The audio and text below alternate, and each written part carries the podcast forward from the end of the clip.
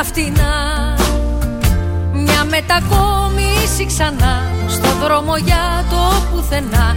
Και που θα βγάλει δεν το ξέρω ειλικρινά.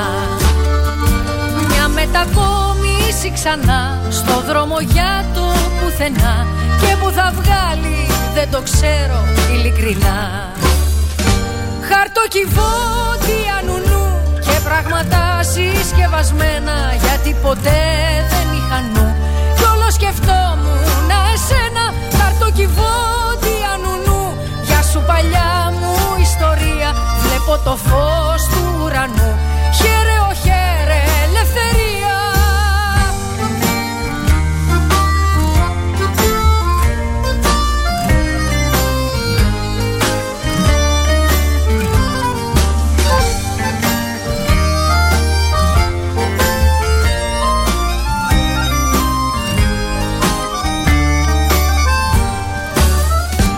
Τα έχω φορτώσει και έχω πλέον τελειώσει.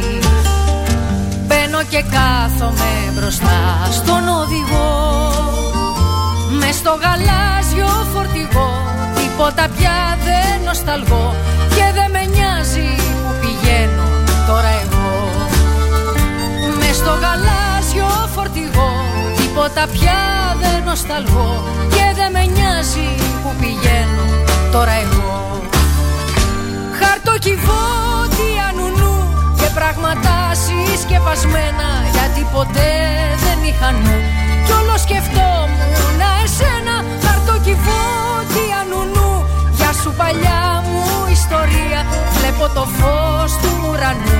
Χαίρε ο χαίρε ελευθερία χαρτοκιβώτια νου και πράγματα συσκευασμένα γιατί ποτέ δεν είχα νου. κι όλο σκεφτόμουν εσένα χαρτοκιβώτια νου Για σου παλιά μου ιστορία Βλέπω το φως του ουρανού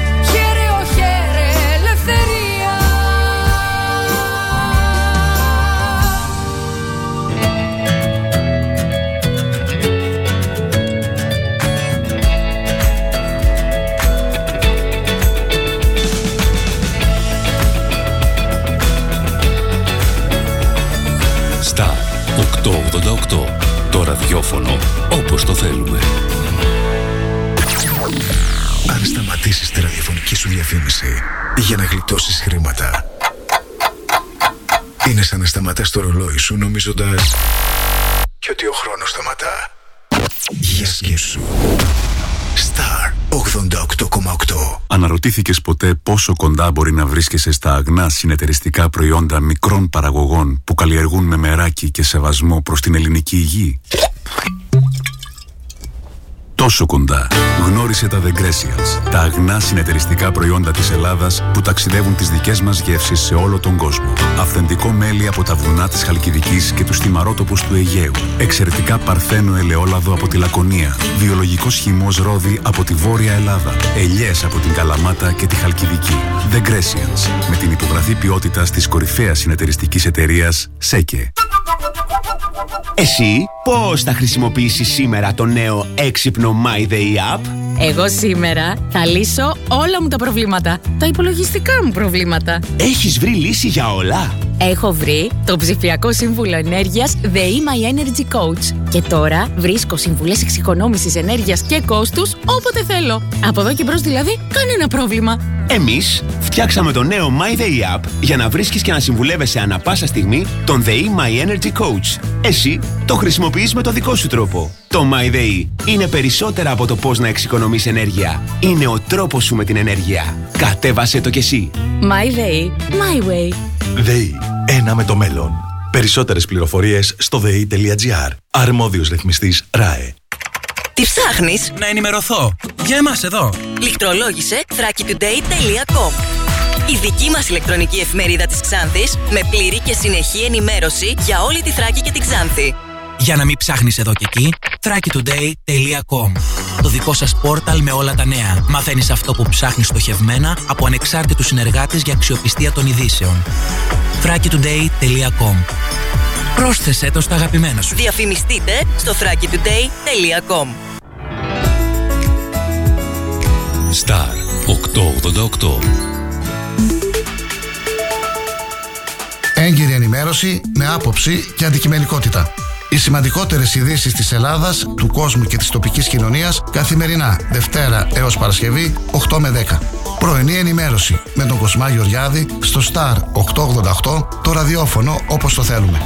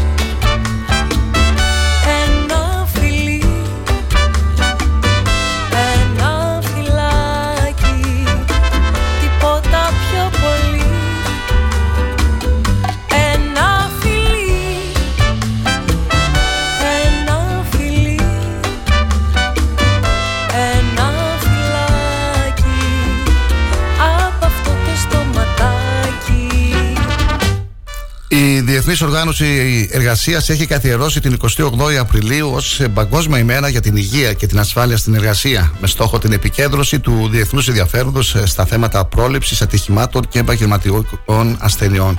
Σύμφωνα με τα στοιχεία αυτής της οργάνωσης, 2 εκατομμύρια άνθρωποι χάνουν τη ζωή τους από εργατικά ατυχήματα και επαγγελματικές ασθένειες κάθε χρόνο σε όλο τον κόσμο. Σε 270 εκατομμύρια υπολογίζονται τα εργατικά ατυχήματα και 160 εκατομμύρια τα περιστατικά επαγγελματικών ασθενειών. 440.000 εργαζόμενοι χάνουν τη ζωή τους από επικίνδυνες ουσίες, 100.000 από άσβεστο. Ένας εργαζόμενος πεθαίνει κάθε 15 δευτερόλεπτα, 6.000 κάθε ημέρα. Το συνολικό κόστος των ατυχημάτων και ασθενειών ανέρχεται θυσίως στο 4% του ακαθαρίστου παγκόσμιου προϊόντος. Συμπέρασμα, η εργασία σκοτώνει πιο πολλούς ανθρώπους από ό,τι οι πόλεμοι τίποτα πιο πολύ. Ένα φιλί Ένα φιλί Ένα φυλάκι. Από αυτό το στοματάκι Παρασκευούλα σήμερα η αγαπημένη μας ημέρα. Έρχεται Σαββατοκύριακο, έρχεται και η Πρωτομαγιά. Ενδιαφέρον αναμένεται να είναι και η σημερινή πρωινή ενημερωτική εκπομπή του Star 888.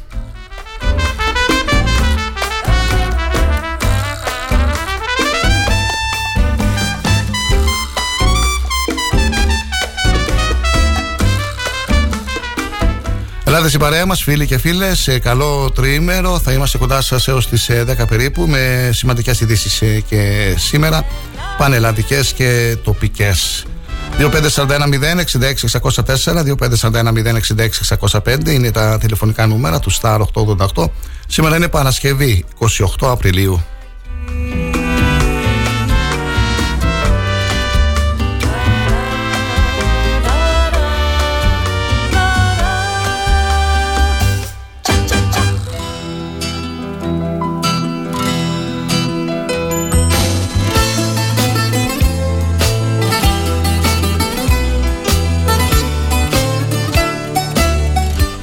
Προσωπικό μου λογαριασμό στο facebook. Έχω ανεβάσει και ένα σκίτσο του γνωστού Αρκά. Περιμένω τα δικά σας ε, σχόλια, τις επισημάσεις, ε, τις παρατηρήσεις σας, τις ε, καλημέρες σας. Καλή σας ημέρα φίλοι και φίλες, καλή Παρασκευή να έχουμε σήμερα, ένα καλό τριήμερο. Μείνετε κοντά μας όπως κάθε μέρα, είμαστε και σήμερα εδώ για να σας ενημερώσουμε έγκυρα έγκαιρα, αντικειμενικά και υπεύθυνα να πετάει σε μέρη μακρινά. Τίποτα ως που φάνηκες εσύ. Δώσ' μου των ματιών σου το κρασί. Να μεθύσω μια για όλα τα κορμιά Σύμφωνα με το εορτολόγιο, σήμερα Παρασκευή γιορτάζουν όσοι φέρουν το όνομα Μάγνος ε, Μαγνής και Μάγνα. Άγιοι Εννέα Μάρτυρες εν Κιζίκο, οι Άγιοι Εννέα Μάρτυρες της Κιζίκου, δηλαδή ο Θεόγνης, ο Ρούφος, ο Αντίπατρος, ο Θεόστιχος, ο Αρτεμάς, ο Μάγνος, ο Θεόδουλος, ο Θαυμάσιος και ο Φιλίμωνας. Καταγόταν από διάφορους τόπους. Συνελήφθησαν όμως όλοι μαζί στην Κίζικο την περίοδο των διωγμών. Όταν οδηγήθηκαν μπροστά στον τοπικό άρχοντα, επέδειξαν θαυμαστή γενναιότητα και υπερασπίστηκαν με παρησία και θάρρος την πίστη τους για το λόγο αυτό και για να καμφθεί το στένος τους, ρίχθηκαν στη φυλακή. Εκεί, χωρίς νερό και ψωμί, προσευχόταν και δοξολογούσαν τον κύριο τους, ο οποίος τους αξίωσε να υποφέρουν για εκείνον, και ο ένας έδινε θάρρος στον άλλον. Όταν ο Άρχοντας από την φυλακή τους ρώτησε για τελευταία φορά αν επιμένουν να πιστεύουν στο Χριστό, όλοι εν, εν, εν, εν στόματι και μία καρδία του απάντησαν ότι προτιμούν το μαρτύριο από το να αρνηθούν τον πλάστη και δημιουργό και σωτήρα του κόσμου. Έξαλλος από οργή ο Άρχοντας διέταξε αμέσως τον αποκεφαλισμό τους, χαρίζοντάς τους την ουράνια δόξα. Δεν έζησα χωρίς. Να φοβάμαι μη τσαλακωθείς Κρίζα μου καρδιά που από τα γνωστά Λίγο πιο μπροστά δεν προχωρείς. Τίποτα μα βρέθηκες εσύ. Πάρε του κορμιού μου το χαρτί Σήμερα είναι και η Παγκόσμια ημέρα εθελοντικής υπηρεσίας νέων Αμερικανικής εμπνεύσεως, Παγκόσμια ημέρα που σύντομα έλαβε διεθνείς διαστάσεις και σήμερα γιορτάζεται σε περισσότερες από 100 χώρες. Στόχος της είναι να κινητοποιήσει παιδιά και νέους από 5 έως 25 ετών που προσφέρουν κοινωνικό έργο καθημερινά μέσα από την εθελοντική προσφορά.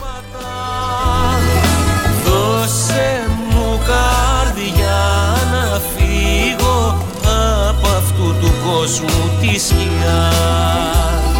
Βήμα, βήμα, τείχο, τείχο, η ζωή μου Σαν σήμερα, τα κυριότερα γεγονότα, το 1906 δημοσιεύεται στην εφημερίδα Word της Νέας Υόρκης ότι ο Τσάρλ Όλντεν κατασκεύασε ένα τηλέφωνο τσέπης που θα μπορούσε να θεωρηθεί ο πρόδρομος του κινητού τηλεφώνου. Το 1928 η πόλη της Κορίνθου, που καταστράφηκε από τον τρομερό σεισμό της 22η Απριλίου, κατεδαφίζεται ολόκληρη για να ανοικοδομηθεί από την αρχή.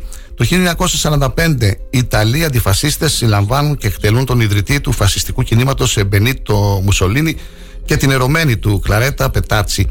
1971, σαν σήμερα, ο Παναθηναϊκός νικά τον Ερυθρό Αστέρα με 3-0 και παίρνει το εισιτήριο για το Webley. Στον τελικό του κυπέλου πρωταθλητριών, οι πράσινοι θα γνωρίσουν την ήττα από τον Άγιαξ. 1992, πολλά χρόνια πριν, κάνει πρεμιέρα στην τηλεόραση του Αντένα η εκπομπή Καλημέρα Ελλάδα με τον Γιώργο Παπαδάκη. Τέλος, το 1998 η Ιερά Σύνοδος της Εκκλησίας της Ελλάδος εκλέγει ως Αρχιεπίσκοπο Αθηνών και Πάης Ελλάδος τον Σεβασμιότατο Δημητριάδος Χριστόδουλο κατά κόσμον Χρήστο Παρασκευαίδη. Δέκα φορές το γύρο της γης έλειπες για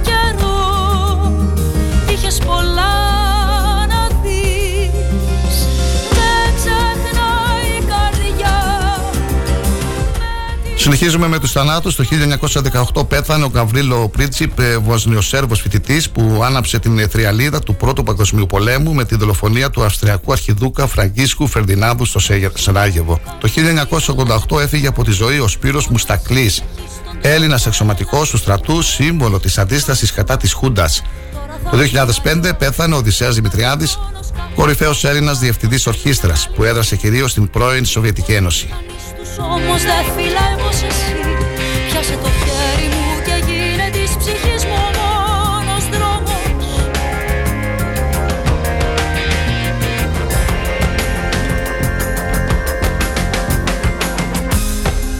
Το 1906, σαν σήμερα, γεννήθηκε ο Κουρτ ε, Κέντελ, 28 Απριλίου, Αυστριακός μαθηματικός που διατύπωσε ένα από τα σημαντικότερα θεωρήματα στα σύγχρονα μαθηματικά, γνωστό ως απόδειξη του Γκέντελ, σύμφωνα με το οποίο σε κάθε επίσημο σύστημα μαθηματικών πρέπει να υπάρχουν ορισμένα λογικά αβέβαια στοιχεία. Το 1908 γεννήθηκε ο Όσκαρ Σίντλερ, Γερμανός επιχειρηματίας που έσωσε τις, ζωής, τις ζωές 1200 Εβραίων κατά τη διάρκεια του ολοκαυτώματος. Η ιστορία έγινε γνωστή από την ταινία του Στίβεν Σπίλμπεργκ «Η λίστα του Σίντλερ».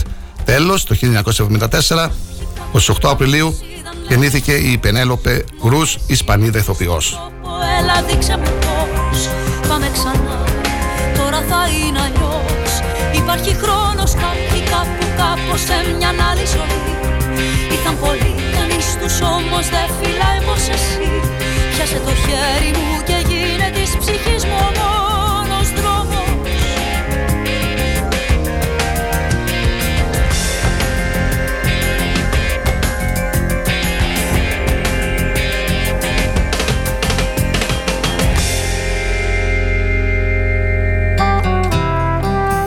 Σύμφωνα με το δελτίο της Εθνικής Μετεωρολογικής Υπηρεσίας για σήμερα, Παρασκευή 28 Απριλίου, στα ανατολικά υπηρετικά, τα νησιά του Βόρειου και Ανατολικού Αιγαίου, τις Κυκλάδες και την Κρήτη, παροδικά αυξημένες νεφώσεις με τοπικές βροχές. Από το απόγευμα και από τα βόρεια, σταδιακή βελτίωση. Στην υπόλοιπη χώρα, γενικά έθριος καιρός. Οι άνεμοι θα πλέον από βόρειες διευθύνσει 3 με 5 μποφόρ, στο Αιγαίο 5 με 6 και στα Δωδεκάνησα τοπικά 7 μποφόρ. Η θερμοκρασία δεν θα σημειώσει αξιόλογη μεταβολή και θα φτάσει τους 17 με 20 και τοπικά στα υπηρετικά τους 21 με 22 βαθμούς Κελσίου. Μέσα σου κοίτα βαθιά στην ψυχή σου. Θα δεις τα σημάδια Που λένε ο ήλιος. Στα αλήθεια το θέλει Ξανά θα φανεί. Έλα τώρα μη κλαις. Θα έρθουν μέρες καλές. Θα του γνέψουμε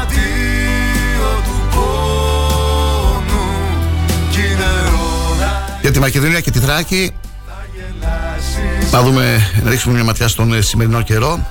Σύμφωνα πάντα με το επίσημο δελτίο της Εθνικής Μετεωρολογικής Υπηρεσίας, στην κεντρική την Ανατολική Μακεδονία και τη Θράκη νεφώσει παροδικά αυξημένες με τοπικές βροχές μέχρι το απόγευμα. Στις υπόλοιπες περιοχές γενικά έθριος καιρός.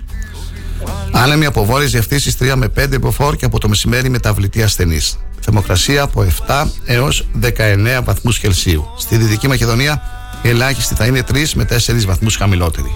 ζήτημα χρόνου. Άμα γίνει αρχή Κι αν στα αλήθεια το θες. Έλα τώρα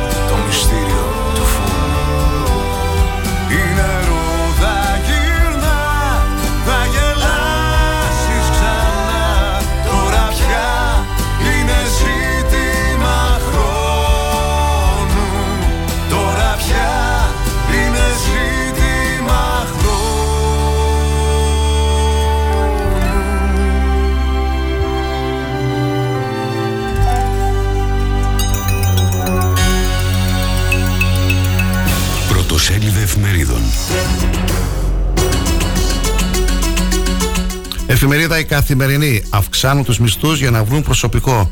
61.912 νέες θέσεις εργασίας τον Μάρτιο. Επίσης, στην Καθημερινή διαβάζουμε εμφάνιση σοου Πούτιν και Ερντογάν για το Ακούγιου. Οριάζουν οι φήμες για την υγεία του Τούρκου Προέδρου. Οι οκτώ περιφέρειες όπου αναμένεται ντέρμπι, Νέα Δημοκρατία και ΣΥΡΙΖΑ είχαν μικρές διαφορές στις εκλογές του 2019. 18 εκατομμύρια ευρώ για 320 τετραγωνικά μέτρα με θέα Ακρόπολη. Η ελληνική αγορά πολυτελούς κατοικίας είναι φθηνότερη σε σύγκριση με άλλες χώρες.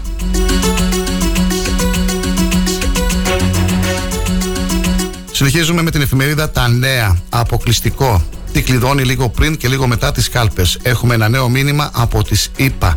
Πράσινο φως από το State Department στην Ελλάδα για την απόκτηση 2S130 δόθηκε προημερών και θα γνωστοποιηθεί στο Κογκρέσο άμεσα. Εγκρίνεται και η απόκτηση των F-35 αλλά μετά τις τουρκικές εκλογές. Οι αγωνές θα γίνουν μέσω του προγράμματος πλεοναζόντων ειδών άμυνας. Ενισχυμένη σχέση Ελλάδα-ΣΥΠΑ μετά τον πόλεμο στην Ουκρανία. Ακόμα στα νέα διαβάζουμε. Κυβέρνηση τιμένων. Ποιους και και γιατί η Δήμητρα του Γιάννη. Καίγεται και η κυβέρνηση ανοχής. Ευρωκοινοβούλιο. Από τον Τσάτσο στον Γιωργούλη και από το Σταυρό στη λίστα. Από τη Ρωσία η μεγάλη απόδραση των, ε, των αθλητών. Προκλήσεις ένα μήνα πριν από τις εκλογές. Κουντογλέντι σε ταράτσα. Πώς οργανώνονται οι ακροδεξιοί στα social media. Φόβοι για νέα έξαρση βίας.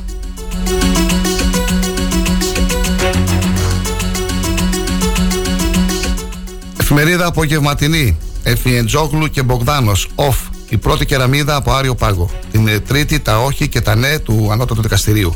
50 κόμματα στις εκλογές. Όλη λίστα με τα ονόματα. Διαψεύδεται μέχρι νεοτέρα συμμαχία Νικολόπουλου Κασιδιάρη. Το γαλάζιο ψηφοδέλτιο επικρατείας. Επίσης, ε, στην απογευματινή, η αποτίμηση πότε και πώς θα δουν οι πολίτες στην τσέπη τους ως εξήγηλο Μητσοτάκης. Γράφει ο Γιώργος Αυτιάς. Η περίεργη ομολογία για τη δολοφονία του Άλκη.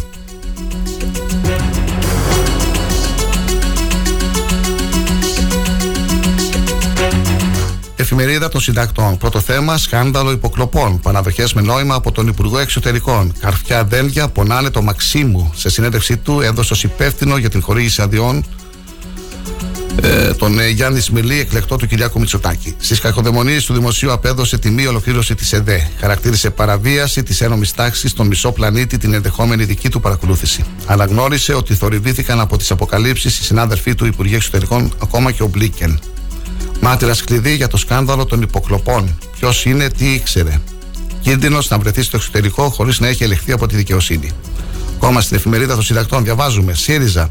Ανακοινώνονται σήμερα το κυβερνητικό πρόγραμμα και το ψηφοδέλτιο επικρατείας. Φορολογία. Κραστ τεστ για την οικονομία ανάμεσα σε Νέα Δημοκρατία και ΣΥΡΙΖΑ. Δολοφονία Άλκη, η πρώτη ομολογία που όμως δεν έπεισε. Πρωτομαγιά 2023, οι εργαζόμενοι και πάλι στους δρόμους.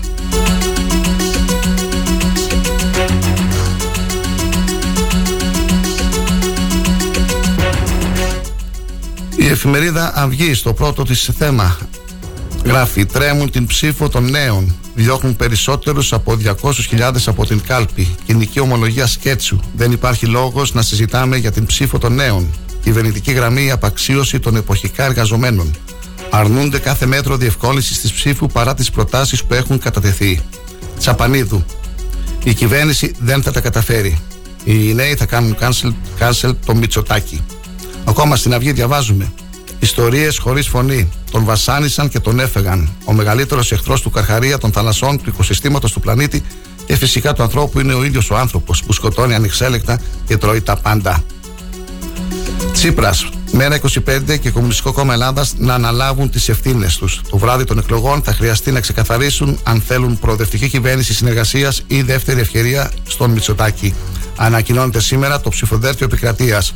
Στον βόρειο τομέα Αθηνών η Αθηνά Λινού για το ΣΥΡΙΖΑ. Υποκλοπές. Καλεί τελικά την ΕΕΠ η ΑΔΑΕ. Η αρχή δεν υποχώρησε στις πιέσεις για πάγωμα των ερευνών και καλεί τον διοικητή της υπηρεσίας για εξηγήσεις.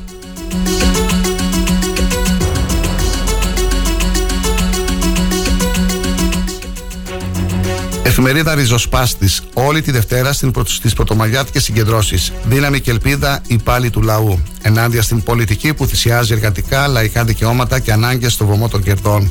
Στο κοινό πρόγραμμα του κεφαλαίου των κομμάτων του της Ευρωπαϊκής Ένωσης που φέρνει ακόμα μεγαλύτερη φτώχεια, ακρίβεια, φόρους και χαράτσια. Στην καπιταλιστική βαρβαρότητα το σάπιο σύστημα που γεννάει εκμετάλλευση, ανταγωνισμούς και πολέμους.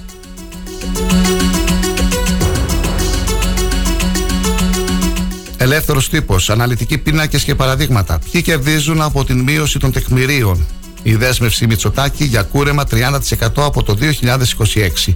Σημαντικές φοροελαμφρύσει για 1.800.000 μισθωτούς, συνταξιούχους, επαγγελματίες με χαμηλά εισοδήματα. Για ποιους θα μηδενιστεί το εκαθαριστικό. Άλλα θέματα στον ελεύθερο τύπο.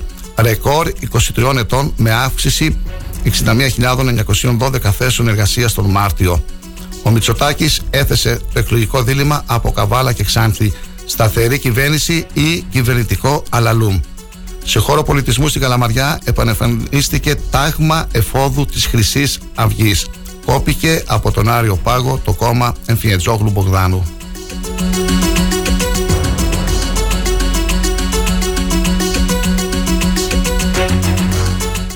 Το μανιφέστο για τη συνέχεια. Τσίπρας, Αλέξης, debate, ψέματα. Θα καταργήσει την εισφορά αλληλεγγύης. Υπόσχεται θέσπιση αφρολογήτου στις 10.000 ευρώ. Θα στηρίξει και θα ελαφρύνει τη μεσαία τάξη. Η κυβέρνηση θα ιδιωτικοποιήσει το νερό. Προστασία της πρώτης κατοικίας. Έχει σύνορα η θάλασσα και δεν το ξέραμε; Αλήθεια. Καταργήθηκε από τον Κυριάκο Μητσοτάκη. Ο ΣΥΡΙΖΑ ψήφισε μείωση το αφρολογήτου. Καταργήθηκε από τον Κυριάκο Μητσοτάκη η εισφορά αλληλεγγύης. Ο ΣΥΡΙΖΑ ψήφισε μείωση του αφορολόγητου. Εργαζόμενοι και συνταξιούχοι έχασαν ένα μηνιάτικο.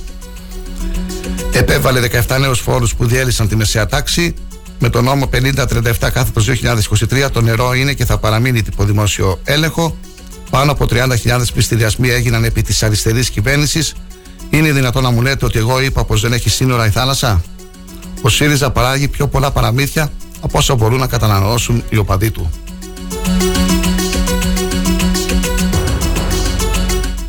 Τύπο Θεσσαλονίκης. Ποια είναι η κατάσταση που επικρατεί σε όλο το νομό με περιπολικά αναβάρδια. Ε, Γράφει η εφημερίδα της Θεσσαλονίκης. Καμπανάκι για αστυνόμευση σε περιοχές στη συμπρωτεύουσα. Ποιες γειτονιές της πόλης έχουν τα μεγαλύτερα προβλήματα σύμφωνα με τον Θεόδωρο Τσαϊρίδη;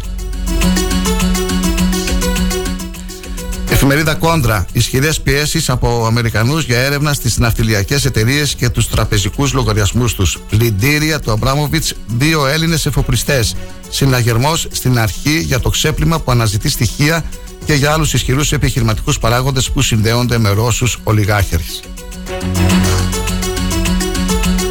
Ελεύθερη ώρα. Σύμβολο εξόντωση για Κασιδιάρη Εμφιεζόγλου Νικολόπουλο. Η Πατριωτική Ένωση καταγγέλει τον Γεραπετρίτη.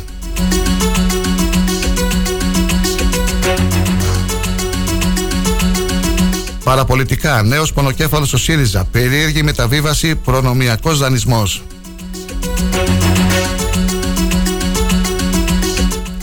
Παρασχήνιο. Στα όρια ισχυρής κυβέρνησης η Νέα Δημοκρατία. Να, γιατί κερδίζει όλα ο Μητσοτάκης. Σταθερά, τολμηρά, μπροστά. Υπερτερεί ακόμα και σε παιδεία που ο πρόεδρος του ΣΥΡΙΖΑ θεωρούσε προνομιακά για το κόμμα του και την πρώτη φορά αριστερά. Πανικόβλητος εκβιάζει με ανοχή. Σε κρίση τοπάθεια ο Τσίπρας. Δεν είναι σοβαρά πράγματα αυτά, απαντά ακόμα και ο Βαρουφάκης. Political, σενάρια τρόμου για Ερντογάν. Τι θα γίνει αν, τι προβλέπει το τουρκικό σύνταγμα, τι φοβίζει Ελλάδα και Δύση; Εκλογική ανάλυση, τέσσερις κρίσιμοι παράγοντες και ένα μυστικό που δίνουν αυτοδυναμία στη Νέα Δημοκρατία.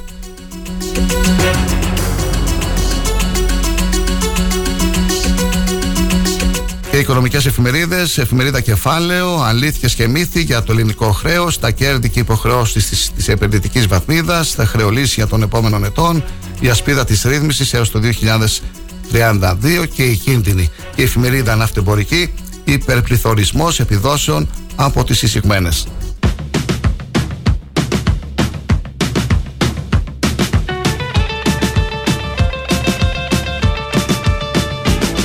Της εθνικής οδού το ρεύμα.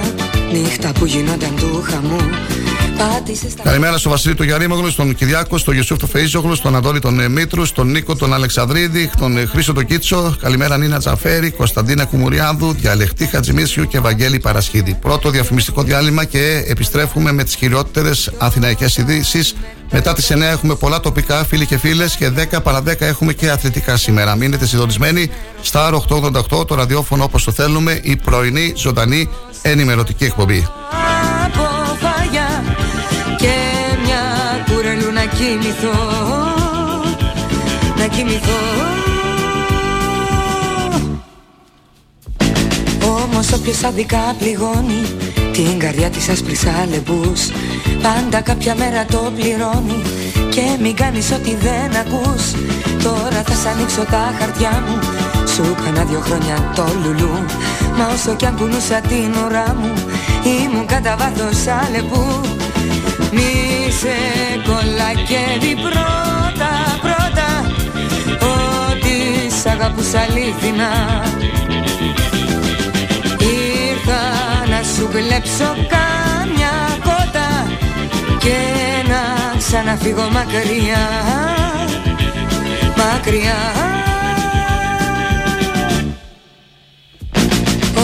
τη δίνει η μοναξιά σου. Τρέχεις μες στην εθνική οδό. Με τρελαίνει το κορνάρισμά σου. Μα μπροστά σου δεν θα ξαναβγώ Όχι δεν θα γίνω πάλι λιώμα Με έχουνε χτυπήσει από παντού. Και παραχορτά το να με πτώμα Κάλιο πεινασμένη άλεπου. Ήταν και τον δύο μας το λάθος. Και έτσι δεν σε μισήσα ποτέ αν κάμια φορά χαθεί στο δάσος. Πέρασε να πιούμε ένα καφέ Ένα καφέ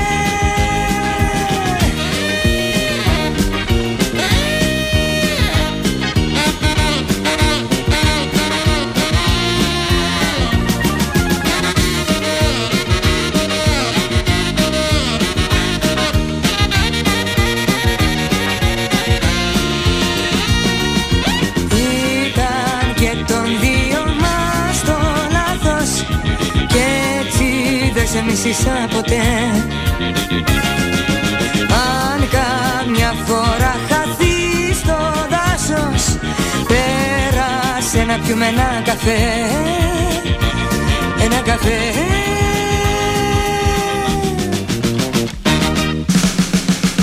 Star FM Ξάνθη. Ακουγόμαστε παντού. Tuning e-radio live 24. Streaming και στη σελίδα μας star888fm.gr Όταν ο αγαπημένος σου σταθμός ακούγεται παντού, ακούγεται παντού, τότε πρέπει να έρθεις κι εσύ. Μπες στην παρέα και άκουσε την επιχείρησή σου παντού. Γιατί εδώ δεν ακούς απλά, ακούγεσαι κι εσύ. Τηλεφώνησε τώρα στο 25410 83922 και ξεκλείδωσε το δικό σου πακέτο διαφήμισης ανάλογα με τις ανάγκες σου. Μπες στην παρέα τώρα για να ακούγεσαι παντού. Αν μπεις σε ένα οποιοδήποτε συνεργείο και δεις αυτοκίνητα διαφόρων μαρκών, σίγουρα θα σκεφτείς με τόσες μάρκες πόσο καλά ξέρουν το δικό μου Σκόντα. Λοιπόν, κανείς δεν ξέρει το Σκόντα σου καλύτερα από τη Σκόντα. Έχει το πιο εξειδικευμένο προσωπικό, την υψηλότερη τεχνογνωσία, γνήσια ανταλλακτικά με 2 χρόνια εγγύηση και στάνταρ έκπτωση 25% σε κάθε σέρβις για αυτοκίνητα άνω των 4 ετών. Τι λες, μόνο στον εξουσιοδοτημένο συνεργάτη Σκόντα Σέρβις, Ότο Ξάνθη Αναγνωστόπουλος, τρίτο χιλιόμετρο Ξάνθης Καβάλας, Ξάνθη. Σκόντα. Engineered with passion. Τι ψάχνεις; Να ενημερωθώ. Για εμάς εδώ. Λιχτρολόγησε thrakitoday.com Η δική μας ηλεκτρονική εφημερίδα της Ξάνθης με πλήρη και συνεχή ενημέρωση για όλη τη Θράκη και την Ξάνθη. Για να μην ψάχνεις εδώ και εκεί, thrakitoday.com Το δικό σας πόρταλ με όλα τα νέα. Μαθαίνεις αυτό που ψάχνεις στοχευμένα από ανεξάρτητους συνεργάτες για αξιοπιστία των ειδήσεων. thrakitoday.com Πρόσθεσέ το στα αγαπημένα σου. Διαφημιστείτε στο thrakitoday.com Τρέχει κάτι; Κάτι τρέχει. Τι τρέχει; Άκου να δεις. Συναυλίες, εκδηλώσεις, θέατρα, χωρί και εκθέσεις. Παρουσιάσεις, οικαστικά και κάθε είδους δρόμενα πολιτιστικά. Και όλα αυτά στην Ξάνθη μας και όχι μόνο. Αν θέλεις να μάθεις, συντονίσου. Κάθε Δευτέρα, 8 με 9. Στον Star 888. Με την Ανθή Κουρτίδου. Και την Αγνή Νικολαίδου. Όλα θα σας τα παρουσιάζουμε, να τρέξετε κι εσείς. Τα πανηγύρια μην ξεχάσουμε. Ναι, Ανθή και τα πανηγύρια, το είπαμε αυτό. Ουφ, ησύχασα. Star 888.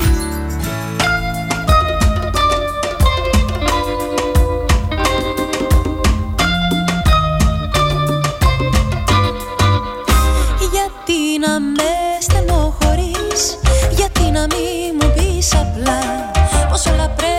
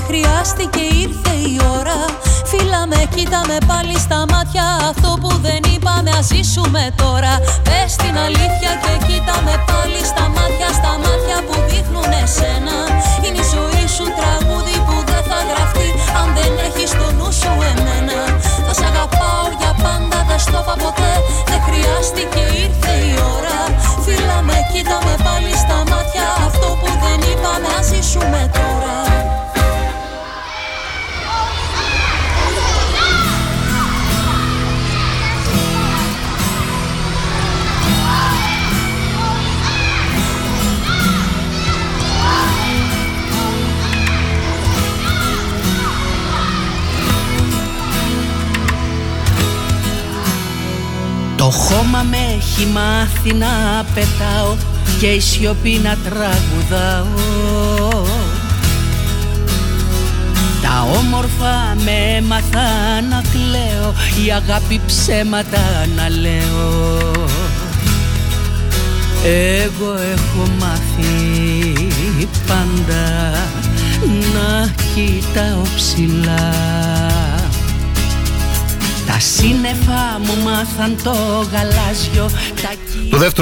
της εκπομπής μας, φίλοι και φίλες, γεμάτη θα είναι και σήμερα η, η εκπομπή μας. Ε, τα έχουμε βάλει έτσι σε μία σειρά, δεν ξέρω τώρα πόσο θα προλάβουμε.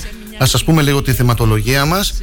Θα πούμε κάποια σημαντικά τοπικά νέα και πολιτικά βέβαια. Ε, είμαστε υποχρεωμένοι να το κάνουμε αυτό. Είναι προεκλογική περίοδος. Θα πρέπει να σας ενημερώσουμε και εμείς για τις ε, περιοδίες των αρχηγών των πολιτικών κομμάτων ε, για κάποιες ειδήσεις ε, που έχουμε βέβαια ένας ε, φίλος φανατικός ακροατής είχε δίκιο βέβαια χθες ε, μας είπε ότι να μην ε, ρίχνουμε όλο το βάρος στην εκπομπή μας στα εκλογικά γιατί υπάρχουν και άλλα θέματα που ενδιαφέρουν ε, την ε, τοπική κοινωνία. Εμείς το έχουμε αποδείξει και σε προηγούμενες εκπομπές. Ε, ασχολούμαστε και με πολιτιστικά και καλλιτεχνικά και αθλητικά και ε, τοπικά. Έχουμε φιλοξενήσει ε, αρκετούς στη, στην εκπομπή μας ε, είχαμε μιλήσει και για την ε, ε, ημερίδα του Κέντρου Υγείας ε, Ξάνθης για τα εμβόλια ε, παλαιότερα για την αιμοδοσία. Τώρα γιατί σας το λέω αυτό γιατί στις 9 και 4 θα έχουμε μια ενδιαφέρουσα συζήτηση με την ε, ψυχολόγο της Ξάνθης την ε, κυρία Πίπα η οποία θα, θα μας μιλήσει για το Ξάνθιο οικοτροφείο και για μια ημερίδα που πρόκειται να ε, πραγματοποιηθεί. Είναι ένα θέμα που σίγουρα ενδιαφέρει. Να ενημερωθούμε και εμείς για, αυτή την, ε, ε, για αυτό το οικοτροφείο να ακούσουμε δύο-τρία λόγια από την επιστημονικά υπεύθυνη όπως μας είπε ε, την ε, ψυχολόγο την ε, κυρία Πίπα αυτή η συζήτηση ε, στις 9 και 4 περίπου μετά τις 9 και μισή 10 παρά θα προσπαθήσουμε να επικοινωνήσουμε με τον κύριο Παναγιωτόπουλο, τον Γενικό Αρχηγό της Ασπίδας Ξάνθης για να μας μιλήσει για το ιστορικό παιχνίδι που δίνει ε, η Ασπίδα για την προσπάθεια που κάνει να παραμείνει στην τρίτη εθνική κατηγορία μπάσκετ. 10 παρα 10 θα αναφερθούμε στις τοποθετήσεις του Παύλου Δάνκα και του Χάρη Εφρεμίδη για την σημερινή ιστορική μέρα για τον Εριστέχνη Όξ. Έχουμε την εκλογική διαδικασία. Ε, περίπου στις 9, 9 και 5 θα ακούσουμε ένα απόσπασμα από την ε, χθεσινή ε, ομιλία του Κυριάκου Μητσοτάκη στην ε, Ξάνθη. Θα αναφερθούμε και στην παρουσίαση του ψηφοδελτίου του ΣΥΡΙΖΑ που έγινε την ίδια ώρα χθες το απόγευμα στο Ίδρυμα Θρακτικής Τέχνης και Παράδοσης. Ε, και άλλα και άλλα πολλά έχουμε έτσι να μην σας κουράζω. Θα, θα τα πούμε στη συνέχεια. Ξεκινάμε λοιπόν τώρα. Να σας πούμε για τα, τα πολιτικά που έχουμε. Το ψηφοδέλτιο επικρατείας της Νέας Δημοκρατίας παρουσιάζει σήμερα ο Κυριάκος Μισοτάκη στις 10.30 στα κεντρικά γραφεία του κόμματος, ενώ το απόγευμα θα μεταβεί στους Δελφούς για το οικονομικό ε, φόρουμ. Σε Αλεξανδρούπολη και, και Σέρες σήμερα ο Γιάννης Βαρουφάκης ε, Στις 12.30 στην Αλεξανδρούπολη θα παραχωρήσει συνέντευξη τύπου στο Επιμελητήριο Εύρου, όπου θα παρουσιαστούν υποψήφοι του νομού, ενώ το βράδυ στις 8 στον πεζόδρομο Χατζιακόβου στις Έρε θα πραγματοποιήσει ομιλία και θα παρουσιάσει τους υποψήφιους του νομού. Ο κύριος Γιάννης Βαρουφάκης, ο οποίος το Σάββατο θα βρίσκεται στην, ε, στη Ξανθέ. Ένα Σάββατο έχουμε κι εμείς να ξεκουραστούμε, αλλά θα αφιερώσουμε λίγο χρόνο και έτσι πρέπει να κάνουμε να καλύψουμε και την ε, επίσκεψη του κυρίου Βαρουφάκη.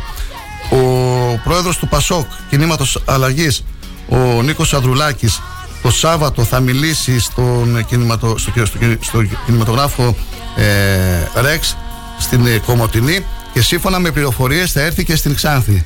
Σάββατο βράδυ, Κυριακή θα είναι εδώ, θα είναι στην περιοχή μας. Δεν έχουμε όμως ε, λεπτομέρειες για αυτή την ε, επίσκεψη ε, και αν θα πραγματοποιήσει κάποια ομιλία στην περιοχή μας. Το σίγουρο είναι ότι θα επισκεφθεί και την ε, Ξάνθη την Κυριακή ο πρόεδρος του ΠΑΣΟΚ ε, Κινήματος Αλλαγής Νίκος ε, Ανδρουλάκης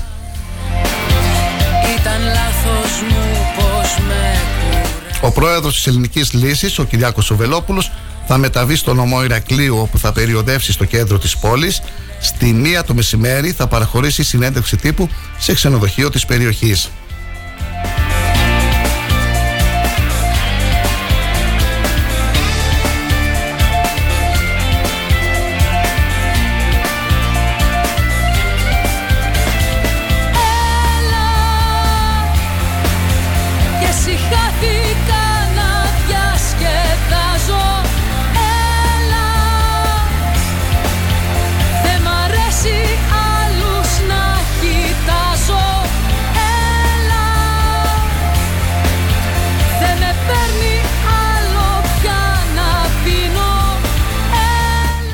ΣΥΡΙΖΑ Προοδευτική Συμμαχία θα δώσει σήμερα στη δημοσιότητα το κυβερνητικό του πρόγραμμα και το ψηφοδέλτιο επικρατείας του κόμματος για τις εκλογές της 21η Μαου. Την ερχόμενη εβδομάδα, ο πρόεδρος του ΣΥΡΙΖΑ, Αλέξης Τσίπρας, σε ειδική εκδήλωση θα παρουσιάσει το συμβόλαιο για την αλλαγή.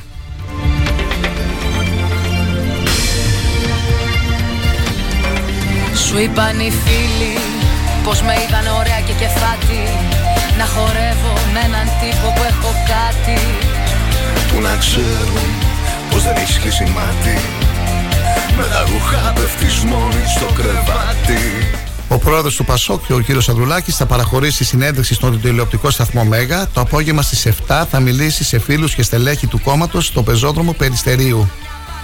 Με τα ρούχα πέφτω πάνω στο κρεβάτι. Του είπαν οι φίλοι, του είπαν οι φίλοι πως σε είδανε ωραία και κεφάτι. Έλα και συχάθηκα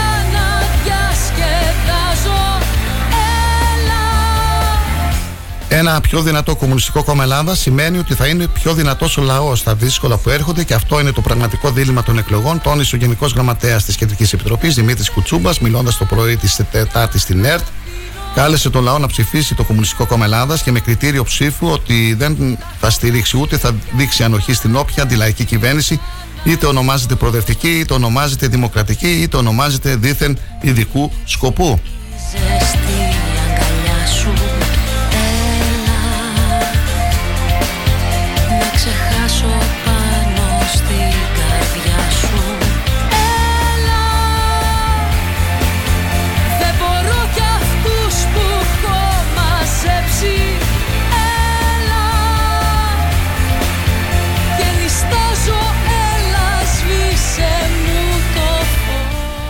Σεισμός έγινε αισθητό στα ξημερώματα στην πόλη της Λάρισας στις 5 και 20 περίπου. Καταγράφηκε σύμφωνα με το Γεωδυναμικό Ινστιτούτο του Εθνικού Αστροσκοπείου Αθηνών σεισμική δόνηση μεγέθους 3,2 βαθμών της κλίμακας Ρίχτερ. Εντάξει, δεν είναι και τόσο ισχυρός.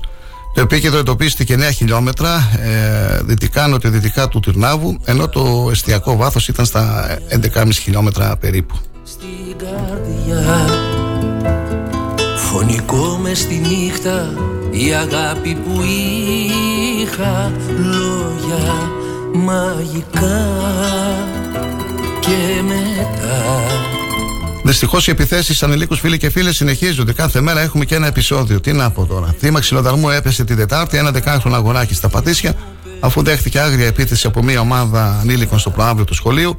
Το δεκάχρονο αγοράκι από τα Πατήσια δέχτηκε επίθεση στις 1 παρατέταρτο το μεσημέρι με γροθιές και κλωτσιές, με αποτέλεσμα να λιποθυμήσει στην αυλή του σχολείου. Η μητέρα του παιδιού ενημερώθηκε για το Σιβάν και το παρέλαβε από το σχολείο. Όταν μάλιστα η μητέρα πήρε τον 10χρονο και πήγαν στο τμήμα ασφαλείας για να καταγγείλουν το γεγονός, το παιδί αισθάθηκε αδιαθεσία και μεταφέρθηκε στο νοσοκομείο.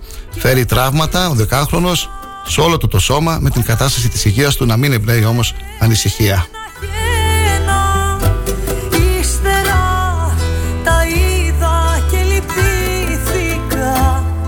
Σε ένα δρόμο πεταμένα Ύστερα Σε περιπέτεια εξελίχθηκε η βόλτα ενός ζευγαριού τουριστών σε περιοχή του Λασιθίου, καθώς εγκλωβίστηκε σε γκρεμό. Όλα συνέβησαν χθες το βράδυ όταν ένας άντρα και μια γυναίκα από την Ολλανδία απολάμβαναν τις διακοπές τους στο Λασίθι. Το ζευγάρι είχε πάει με το αυτοκίνητό τους σε απόκρημνη περιοχή ανάμεσα στις περιοχές Μύθων και Μουρνιών, όταν σταμάτησαν για να κάνουν βόλτα με τα πόδια. Κατά τη διάρκεια της πεζοπορίας έπεσαν μέσα σε γκρεμό και εγκλωβίστηκαν με τις πληροφορίες να αναφέρουν πως η γυναίκα τραυματίστηκε ευτυχώς ελαφρά. Το ζευγάρι εντόπισαν με λησοκόμη της περιοχής που ειδοποίησαν τις αρχές. Στο σημείο έσπευσαν τέσσερα οχήματα και 7 πυροσβέστες, καθώς και άνδρες της ΕΜΑΚ, προκειμένου να τους απεκλωβίσουν. Τελικά όμως το ζευγάρι απεκλωβίστηκε με τη βοήθεια των ντόπιων και δεν χρειάστηκε η συνδρομή των πυροσβεστών. πλάτες οι μεγάλες αγάπες κι όταν θα με δεις να μην πεις πως μπορείς να με σώσεις θα με σκοτώσεις. Παραμύθια μου πες και τα πίστεψα για να ζήσω το όνειρό μου. Σ' αγαπούσα μα δεν αγαπήθηκα Είναι το παράπονο μου. Παραμύθια μου πες και τα πίστεψα. Παραμύθια Θέλω να συγχαρώ το Υπουργείο Εθνικής Άμυνας αλλά και την ηγεσία των ενόπλων δυνάμεων για την άρτια οργάνωση αυτής της σύνθετης αποστολής, πάντα σε συνδυασμό και με άλλες φίλες χώρες. Καταφέραμε και επιστρέψαμε πίσω στην πατρίδα όσους συμπολίτες μας ήθελαν να φύγουν από την εμπόλεμη ζώνη. Αυτό τόνισε μεταξύ άλλων ο Πρωθυπουργός Κυριάκος Μητσοτάκης από την αεροπορική βάση της Ελευσίνας που βρέθηκε χθες λίγο μετά την άφηξη ε, του S130 που μετέφερε 20 Ελλήνε και 19 ξένους υπηκόους από το Σουδάν. Τώρα, μπράβο τον Κυριάκο του Μητσοτάκη που τα προλαβαίνει όλα. Ήταν στη Ξάνθη, τι ώρα έφυγε από εδώ. Και βρέθηκε μετά στη, στην Ελευσίνα, στο αεροδρόμιο της Ελευσίνας. Πόσο μικρή είναι η Ελλάδα. τα είδα και λυπήθηκα σε ένα δρόμο Ο πρόεδρος του κόμματος Έλληνες Δημήτρης Μιχάκης, που έχει δηλώσει στην εισαγγελία του Άριου Πάγο, που έχει ε, αίτηση συμμετοχή στις βουλευτικές εκλογές, κατέθεσε προσφυγή στον Άριο Πάγο κατά του Εθνικού Κόμματος Έλληνες, του Ηλία Κασιδιάρη, με την οποία ζητάει να απαγορευτεί η χρήση της επωνυμίας Έλληνες.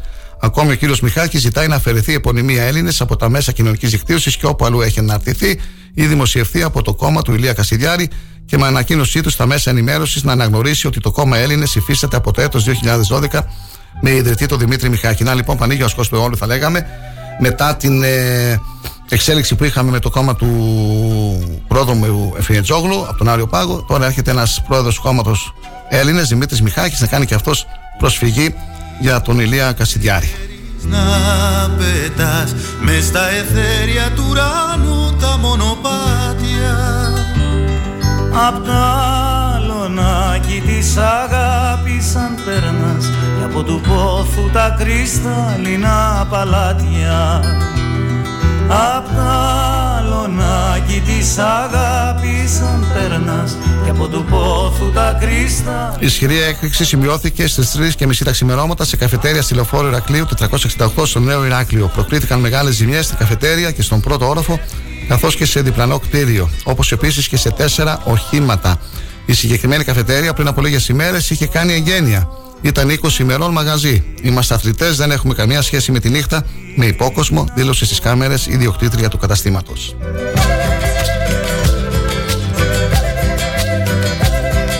Μας συγκινεί το μήνυμα που λάβαμε στο Live 24. Μια όμορφη καλημέρα στο πιο έγκυρο ραδιοφωνικό site ε, της ε, Ξάνθης μας, Χρήστος και Σταυρούλα Νεστορίδης. Καλή σας ημέρα, σας ευχαριστούμε για τα καλά σας λόγια.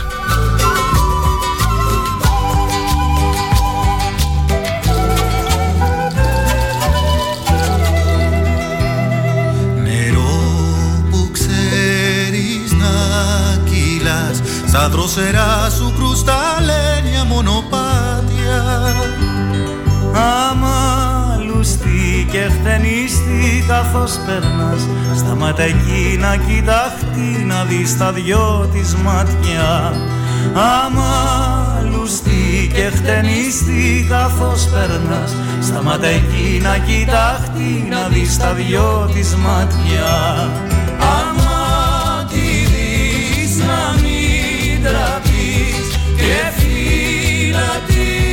στο στόμα την αγαπάω να της πεις και ζω για αυτήν ακόμα.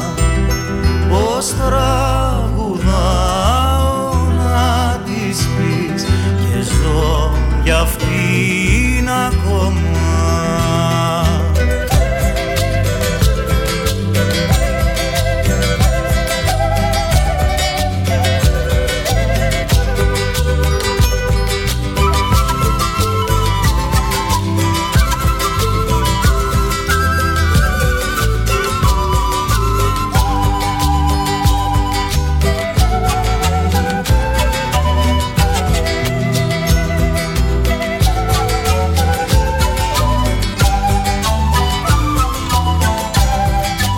βασικούς άξονες του προγράμματος της Νέας Δημοκρατίας για την επόμενη τετραετία αναφέρθηκε ο Κυριάκος Μητσοτάκης από την Εξάνθη, την οποία επισκέφθηκε στο πλαίσιο της προεκλογικής του εκστρατεία.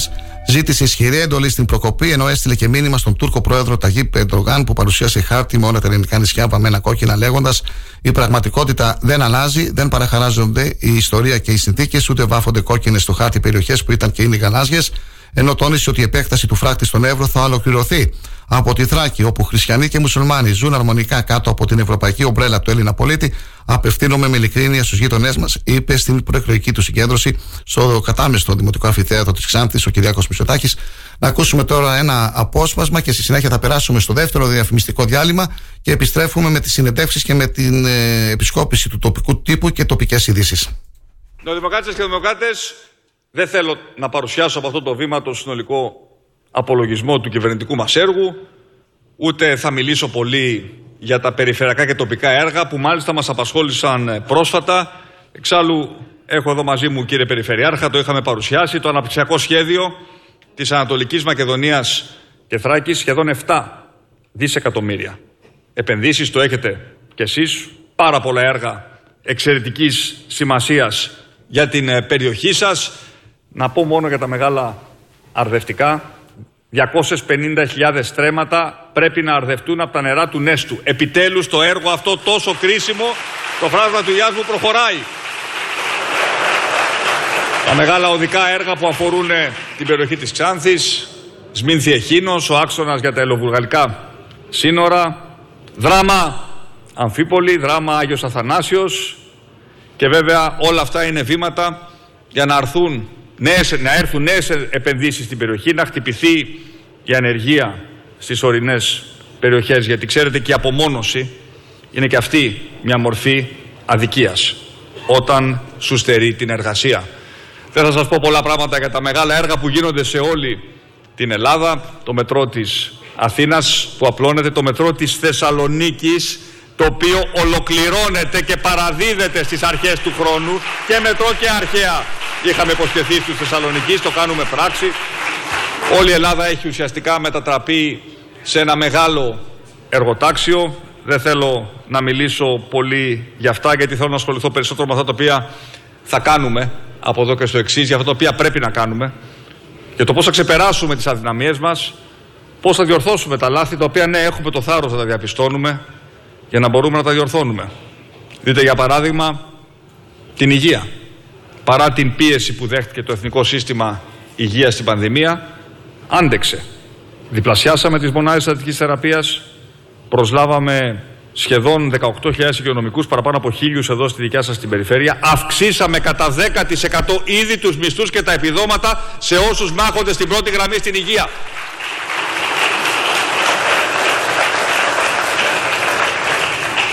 Όμως, όμως η υγεία μας νοσεί ακόμα. Εδώ και δεκαετίες. Και απέχει πολύ από αυτήν που θέλουμε. Ιδίως στα νοσοκομεία, ιδίως στην πρωτοβάθεια φροντίδα.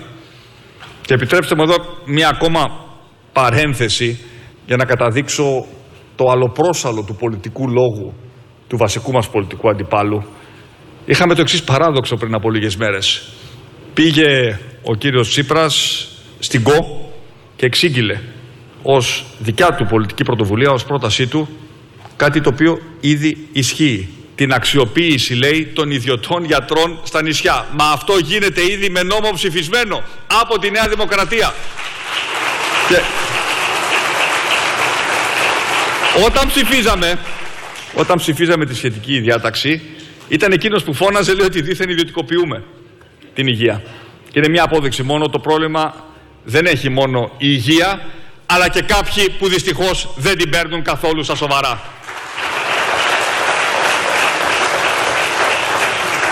Σημαντικά βήματα έγιναν και στην παιδεία, αλλά πρέπει να γίνουν περισσότερα. 25.000 μόνιμοι διορισμοί εκπαιδευτικών. 1.400 μόνο εδώ στη Θράκη και σε Ανατολική Μακεδονία. Είμαι σίγουρος ότι θα έχουμε κάποιους ανάμεσά μας.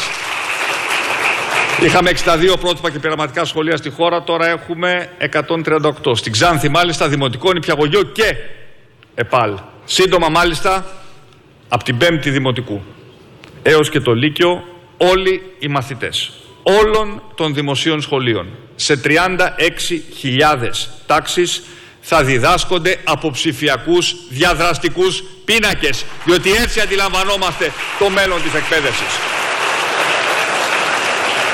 Αλλά πρέπει να γίνουν πολλά ακόμα, κυρίως στην επαγγελματική εκπαίδευση. Έχετε το εξαιρετικό Δημοκρίτιο Πανεπιστήμιο, το οποίο γνωρίζετε πώς θα το στηρίζουμε. Συνεπείς ήμασταν και στη δέσμευσή μας για την ίδραση του τμήματος ψυχολογίας στο Δημότυχο. Το είπαμε, το κάναμε κι αυτό. Αλλά και στο κράτος. Ναι, ναι, έχουμε κάνει μεγάλα βήματα. Το gov.gr είναι μια επανάσταση για όλους και για όλους. Είναι δύσκολο να φανταστείτε τη ζωή σας πώς ήταν πριν από τον ΚΑΒ, πώς τεινόμασταν στις ουρές για να διεκπαιρεώσουμε την ε, πιο εύκολη συναλλαγή μας με το κράτος. Σήμερα όλα αυτά γίνονται χωρίς ουρές, χωρίς ταλαιπωρίες. Όμως ξέρω πολύ καλά ότι την ίδια ώρα, σε κάποια άλλη πλευρά του δημοσίου, καροδοκεί η παγίδα του αναχρονισμού και του οχαδερφισμού. Το είδαμε δυστυχώς και στο δυστύχημα των τεμών. Αυτές λοιπόν τις αρνητικές όψεις του κράτους πρέπει να τις ακυρώσουμε. Και πρέπει να γενικεύσουμε την καλή πλευρά, τη θετική πλευρά του κράτους. Διότι ναι, γκρινιάζουμε πολύ συχνά για αυτά τα οποία δεν μας αρέσουν στο κράτος και έχουμε δίκιο και πρέπει να τα διορθώσουμε. Αλλά κράτος είναι και ο μηχανισμός που οργάνωσε μια υποδειγματική εκστρατεία εμβολιασμού, την επιχείρηση Ελευθερία. Κράτος είναι και η ΕΜΑΚ, το ΕΚΑΒ και συνοριοφύλακες.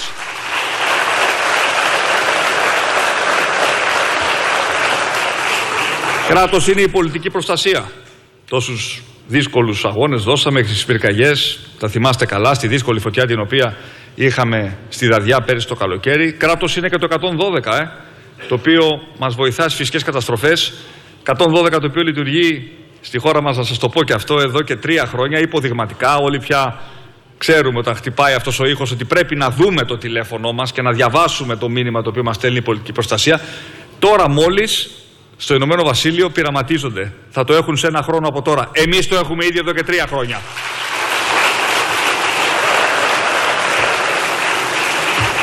Και βέβαια κράτος είναι και οι πιλότοι μας και οι δικοί μας δυνάμεις που πέταξαν στο Σουδάν και επιστρέφουν αυτή την ώρα για να απεγκλωβίσουν συμπατριώτες μας. Πήγαν και πέταξαν σε εμπόλεμη ζώνη και επιστρέφουν με ασφάλεια. Και κράτος βέβαια είναι και ο μηχανισμός, και απευθύνομαι εδώ ειδικά στις γυναίκες, που μέχρι σήμερα έχει ειδοποιήσει 130.000 Ελληνίδες να κάνουν ψηφιακά προληπτικές μαστογραφίες. Για πρώτη φορά το κράτος πηγαίνει στον πολίτη, δεν περιμένει τον πολίτη να έρθει στο κράτος. Αυτό είναι. Ξέρετε, αυτό είναι το κράτος που θέλουμε. Αυτό είναι το κράτος το οποίο οραματίζομαι.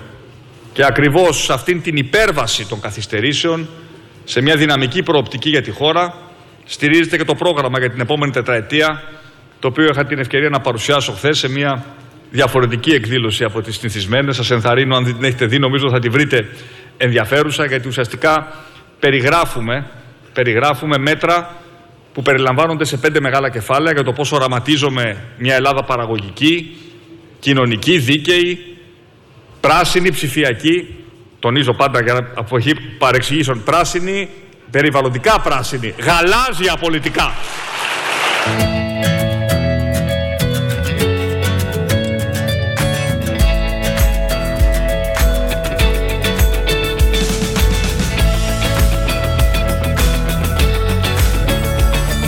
Στα 888. Το ραδιόφωνο όπως το θέλουμε. Αν σταματήσεις τη ραδιοφωνική σου διαφήμιση για να γλιτώσεις χρήματα,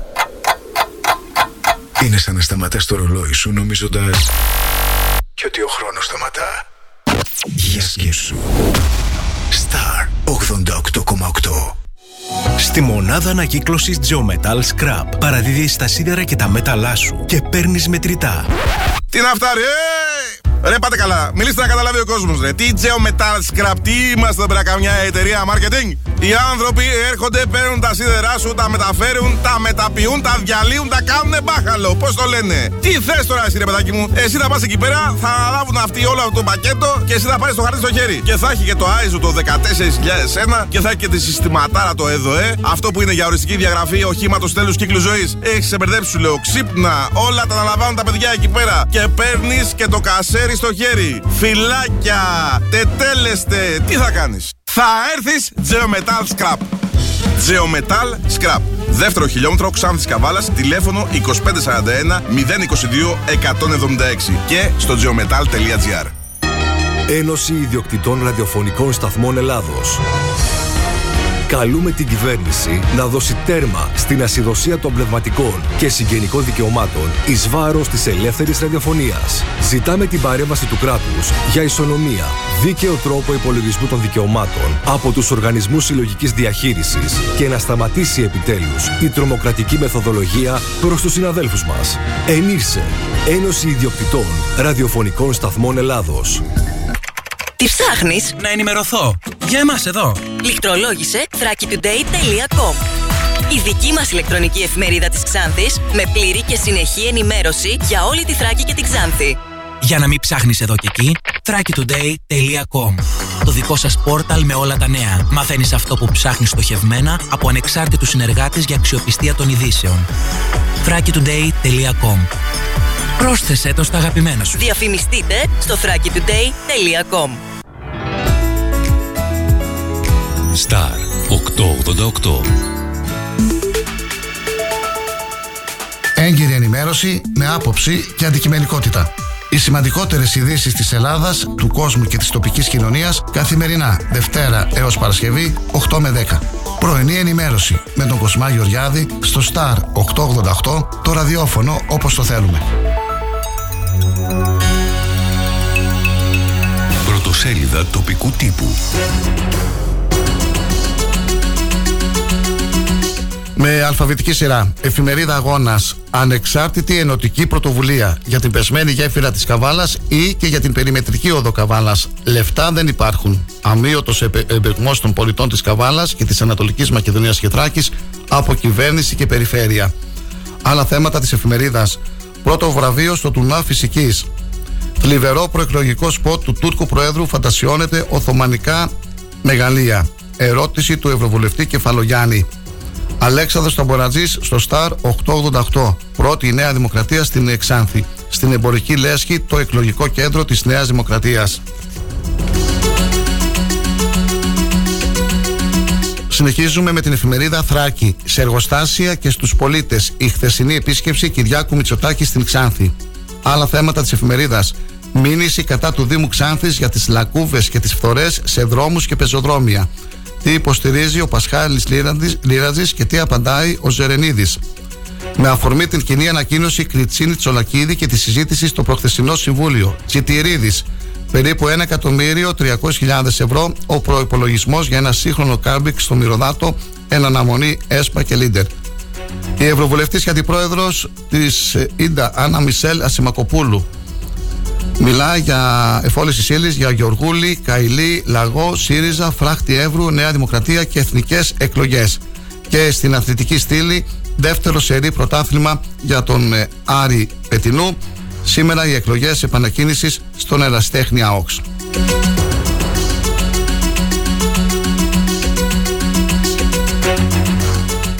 Εφημερίδα Μαχητής. Πρώτο θέμα. Σιαβάν Παντάκ.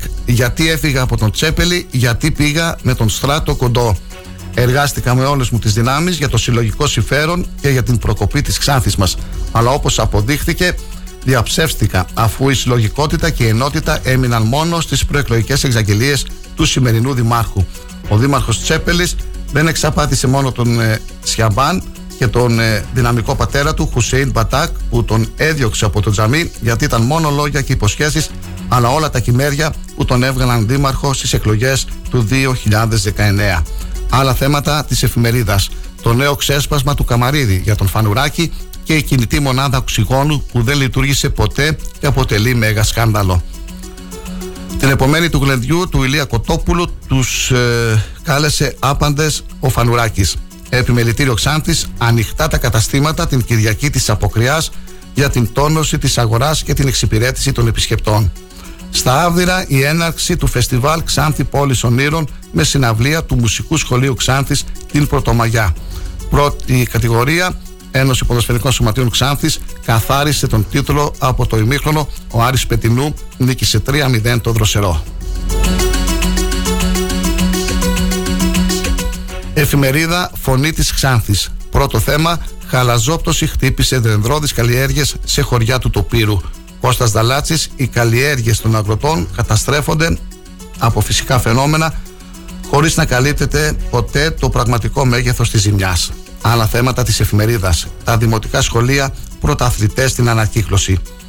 Συναυλία του Μουσικού Σχολείου στα Άβδηρα στα πλαίσια του Φεστιβάλ Ξάνθη Πόλης Ονείρων Μουσικών Σχολείων. Δήμος Ξάνθης, κατακεραυνώνει Χατζη Θεοδόρου.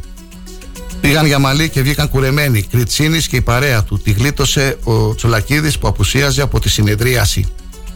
Εθελοντική αιμοδοσία αυτή τη Κυριακή στα Μάγκανα. Μανώλης Τσέπελης και Χρήστος Μέτιος υποδέχθηκαν το Κυριάκο Μισοτάκη στο αεροδρόμιο της Χρυσούπολης.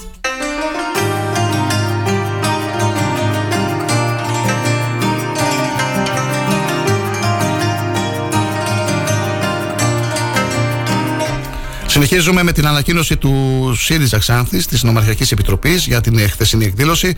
Παρουσίαση του ψηφοδελτίου του ΣΥΡΙΖΑ για τις εθνικές εκλογές. Στην κατάμεστη αίθουσα του Ιδρύματος Τραχική Τέχνης και Παράδοσης έγινε η παρουσίαση του ψηφοδελτίου του ΣΥΡΙΖΑ, Προοδευτική Συμμαχία Ξάνθης. Σε μια μαζική εκδήλωση, υποψήφοι και υποψήφιες παρουσιάστηκαν και παρουσίασαν τους εαυτούς τους εν ώψη της μεγάλης εκλογικής μάχης. Οι πέντε υποψήφοι και υποψήφιες του νομού είναι Στάθης Γιανακίδης, Ζεϊμπέκ Χουσέιν, Κυνηγοπούλου Αθηνά, στο Γιαννίδης Γρηγόρης, Τσαμπάζη Μαρία. Με οδηγό το πρόγραμμά μας για δικαιοσύνη παντού και με τους τέσσερις άξονες που αφορούν σε μείωση τιμών, αύξηση μισθών, ρύθμιση χρεών και αξιόπιστο κοινωνικό κράτος, οι υποψήφοι και τα μέλη του ΣΥΡΙΖΑ αγωνίζονται με όλες τους τις δυνάμεις για την ανατροπή του καθεστώτος Μητσοτάκη και την ανάδειξη της κυβέρνησης της πρώτης χωρίς μνημόνια φοράς αριστερά. Στο νομό Ξάνθης πάμε να επαναλάβουμε την πρωτιά του ΣΥΡΙΖΑ στο νομό από το 2012. Καλή επιτυχία και καλό αγώνα σε όλους και σε όλες υποψήφιους, υποψήφιες με τη νίκη δικαιοσύνη παντού από την Ομαρχιακή Επιτροπή του ΣΥΡΙΖΑ Ξάνθης. Αυτή η ανακοίνωση δόθηκε στη δημοσιότητα.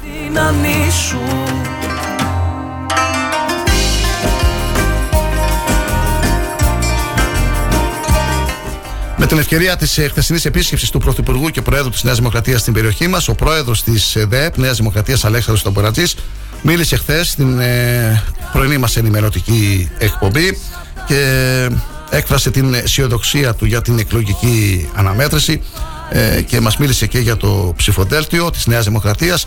Είναι ένα ψηφοδέλτιο το οποίο καλύπτει όλο το φάσμα της κοινωνίας με καταξιωμένους και πετυχημένους ανθρώπους στον τομέα τους.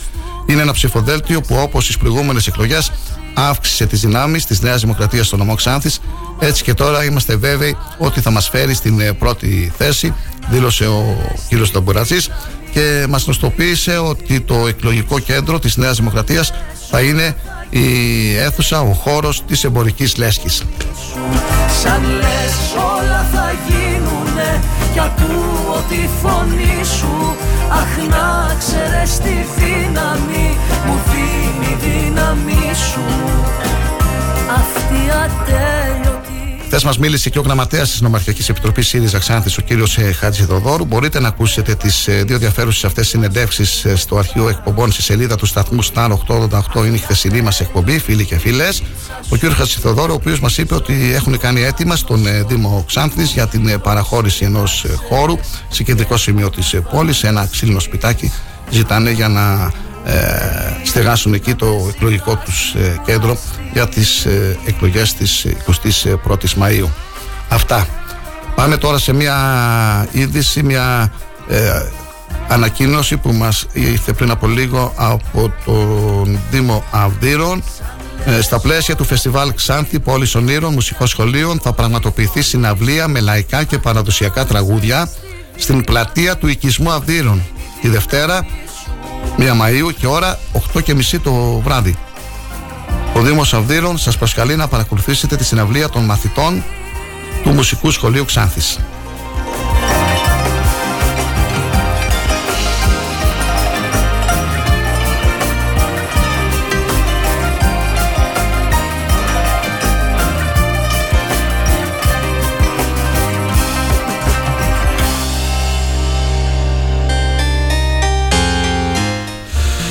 Συλληπιτήριο μήνυμα του Συλλόγου Μικρασιατών Ξάνθης, Αλυσμόνιτε Πατρίδες, έφυγε από τη ζωή η Ελένη Τολιοπούλου.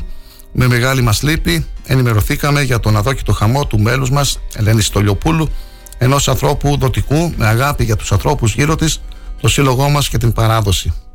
Ο Θεός να αναπαύσει την ψυχή της και να δώσει δύναμη στο σύζυγο και το γιο της να τα απεξέλθουν σε αυτές τις δύσκολες στιγμές. Καλό παράδεισο, Ελένη, αναφέρει στο συλληπιτήριο μήνυμά του ο Σύλλογος Μικρασιατών Ξάνθης Αλυσμόνιτε Πατρίδες. Να δώσουμε και εμείς τα συλληπιτήρια στην οικογένεια της Ελένης Τολιοπούλου. Α είναι ελαφρύ το χώμα που τη σκεπάζει. Καλό ταξίδι στη γειτονιά των Αγγέλων. Ήταν γνωστή στην τοπική κοινωνία, αγαπητή με προσφορά στον ε, πολιτισμό.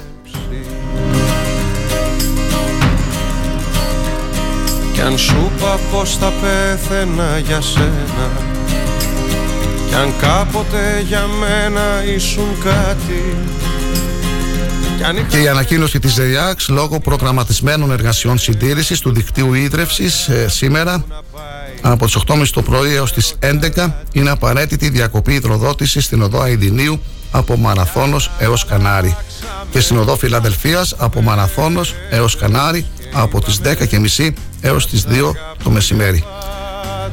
Διακοπή λοιπόν της ε, υδροδότησης λόγω προγραμματισμένων εργασιών. Πες ότι φταίει που περνάω τα σαράντα Και να σε υπενθυμίσουμε και την ε, σημερινή ε, εκδήλωση που πρόκειται να πραγματοποιηθεί στην αίθουσα Βυργινία Τσουδερού στην Καπναποθήκη Π, Συνοδό Καπνεργατών 9 Εκδήλωση για τη θρακική λογοτεχνία, το Ελληνικό Ίδρυμα Πολιτισμού σε συνδιοργάνωση με το Ίδρυμα Θρακικής Τέχνης και Παράδοσης, στο πλαίσιο των εκδηλώσεων για τη Διεθνή Έκθεση Βιβλίου 2023. Οργανώνει εκδήλωση στην Εξάνθη για την ανάδειξη της λογοτεχνίας σε ολόκληρη τη Θράκη, προκειμένου να προβληθεί το έργο όλων των λογοτεχνών. Θα μιλήσουν ο Θανάσης Μουσόπουλος, φιλόλογος, συγγραφέας ποιητής με θέμα εισαγωγή στη θρακική λογοτεχνία. Από τον ομό Εύρου, η Φένια Δούκογλου, φιλόλογος δημοσιογράφος. Από τον ομό Ροδόπη, η Ρένα Μάινα Σαμαρά, φιλόλογος, υπεύθυνη της Λέσχης Φιλανογνωσίας Κομωτινής. Από τον ομό Ξάνθης, η Πινελόπη Καμπάκη Βουγιουκλή, ομότιμη καθηγήτρια γλωσσολογίας του Πανεπιστημίου Θράκης. Στην εκδήλωση θα συμμετάσχουν επίσης το σχήμα Ανατολικά του Νέστου με θεατρικό αναλόγιο και ανάγνωση κειμένων των Βυζινού και Βάρναλη, η Εμινέ Μπουρουτζή, ο Βαγγέλης Ζωρόπουλος, ο Αναστάσης Δασκαλόπουλος και ο Ιωάννης Καναργέλης που θα ερμηνεύσουν παραδοσιακά τραγούδια, η Χρυσή Στανκίδου με μουσική Χατζηδάκη. Συντονίζει η Πινελόπη Καμπάκη Βουγιουκλή. Την οργάνωση της εκδήλωσης έχουν Πινελόπη Καμπάκη Βουγιουκλή, Θανάσης Μουσόπουλος και Γιώργος Χατζηθεοφάνους. Και είπαμε θα σ' αγαπώ για πάντα Πες ότι φτιάχναμε τρελές πατέντες. Πες ότι φταίει που περνάω τα σαράντα. Πες ότι φτιάχναμε τρελές πατέντες. Πες ότι φταίει που έχω περάσει τα σαράντα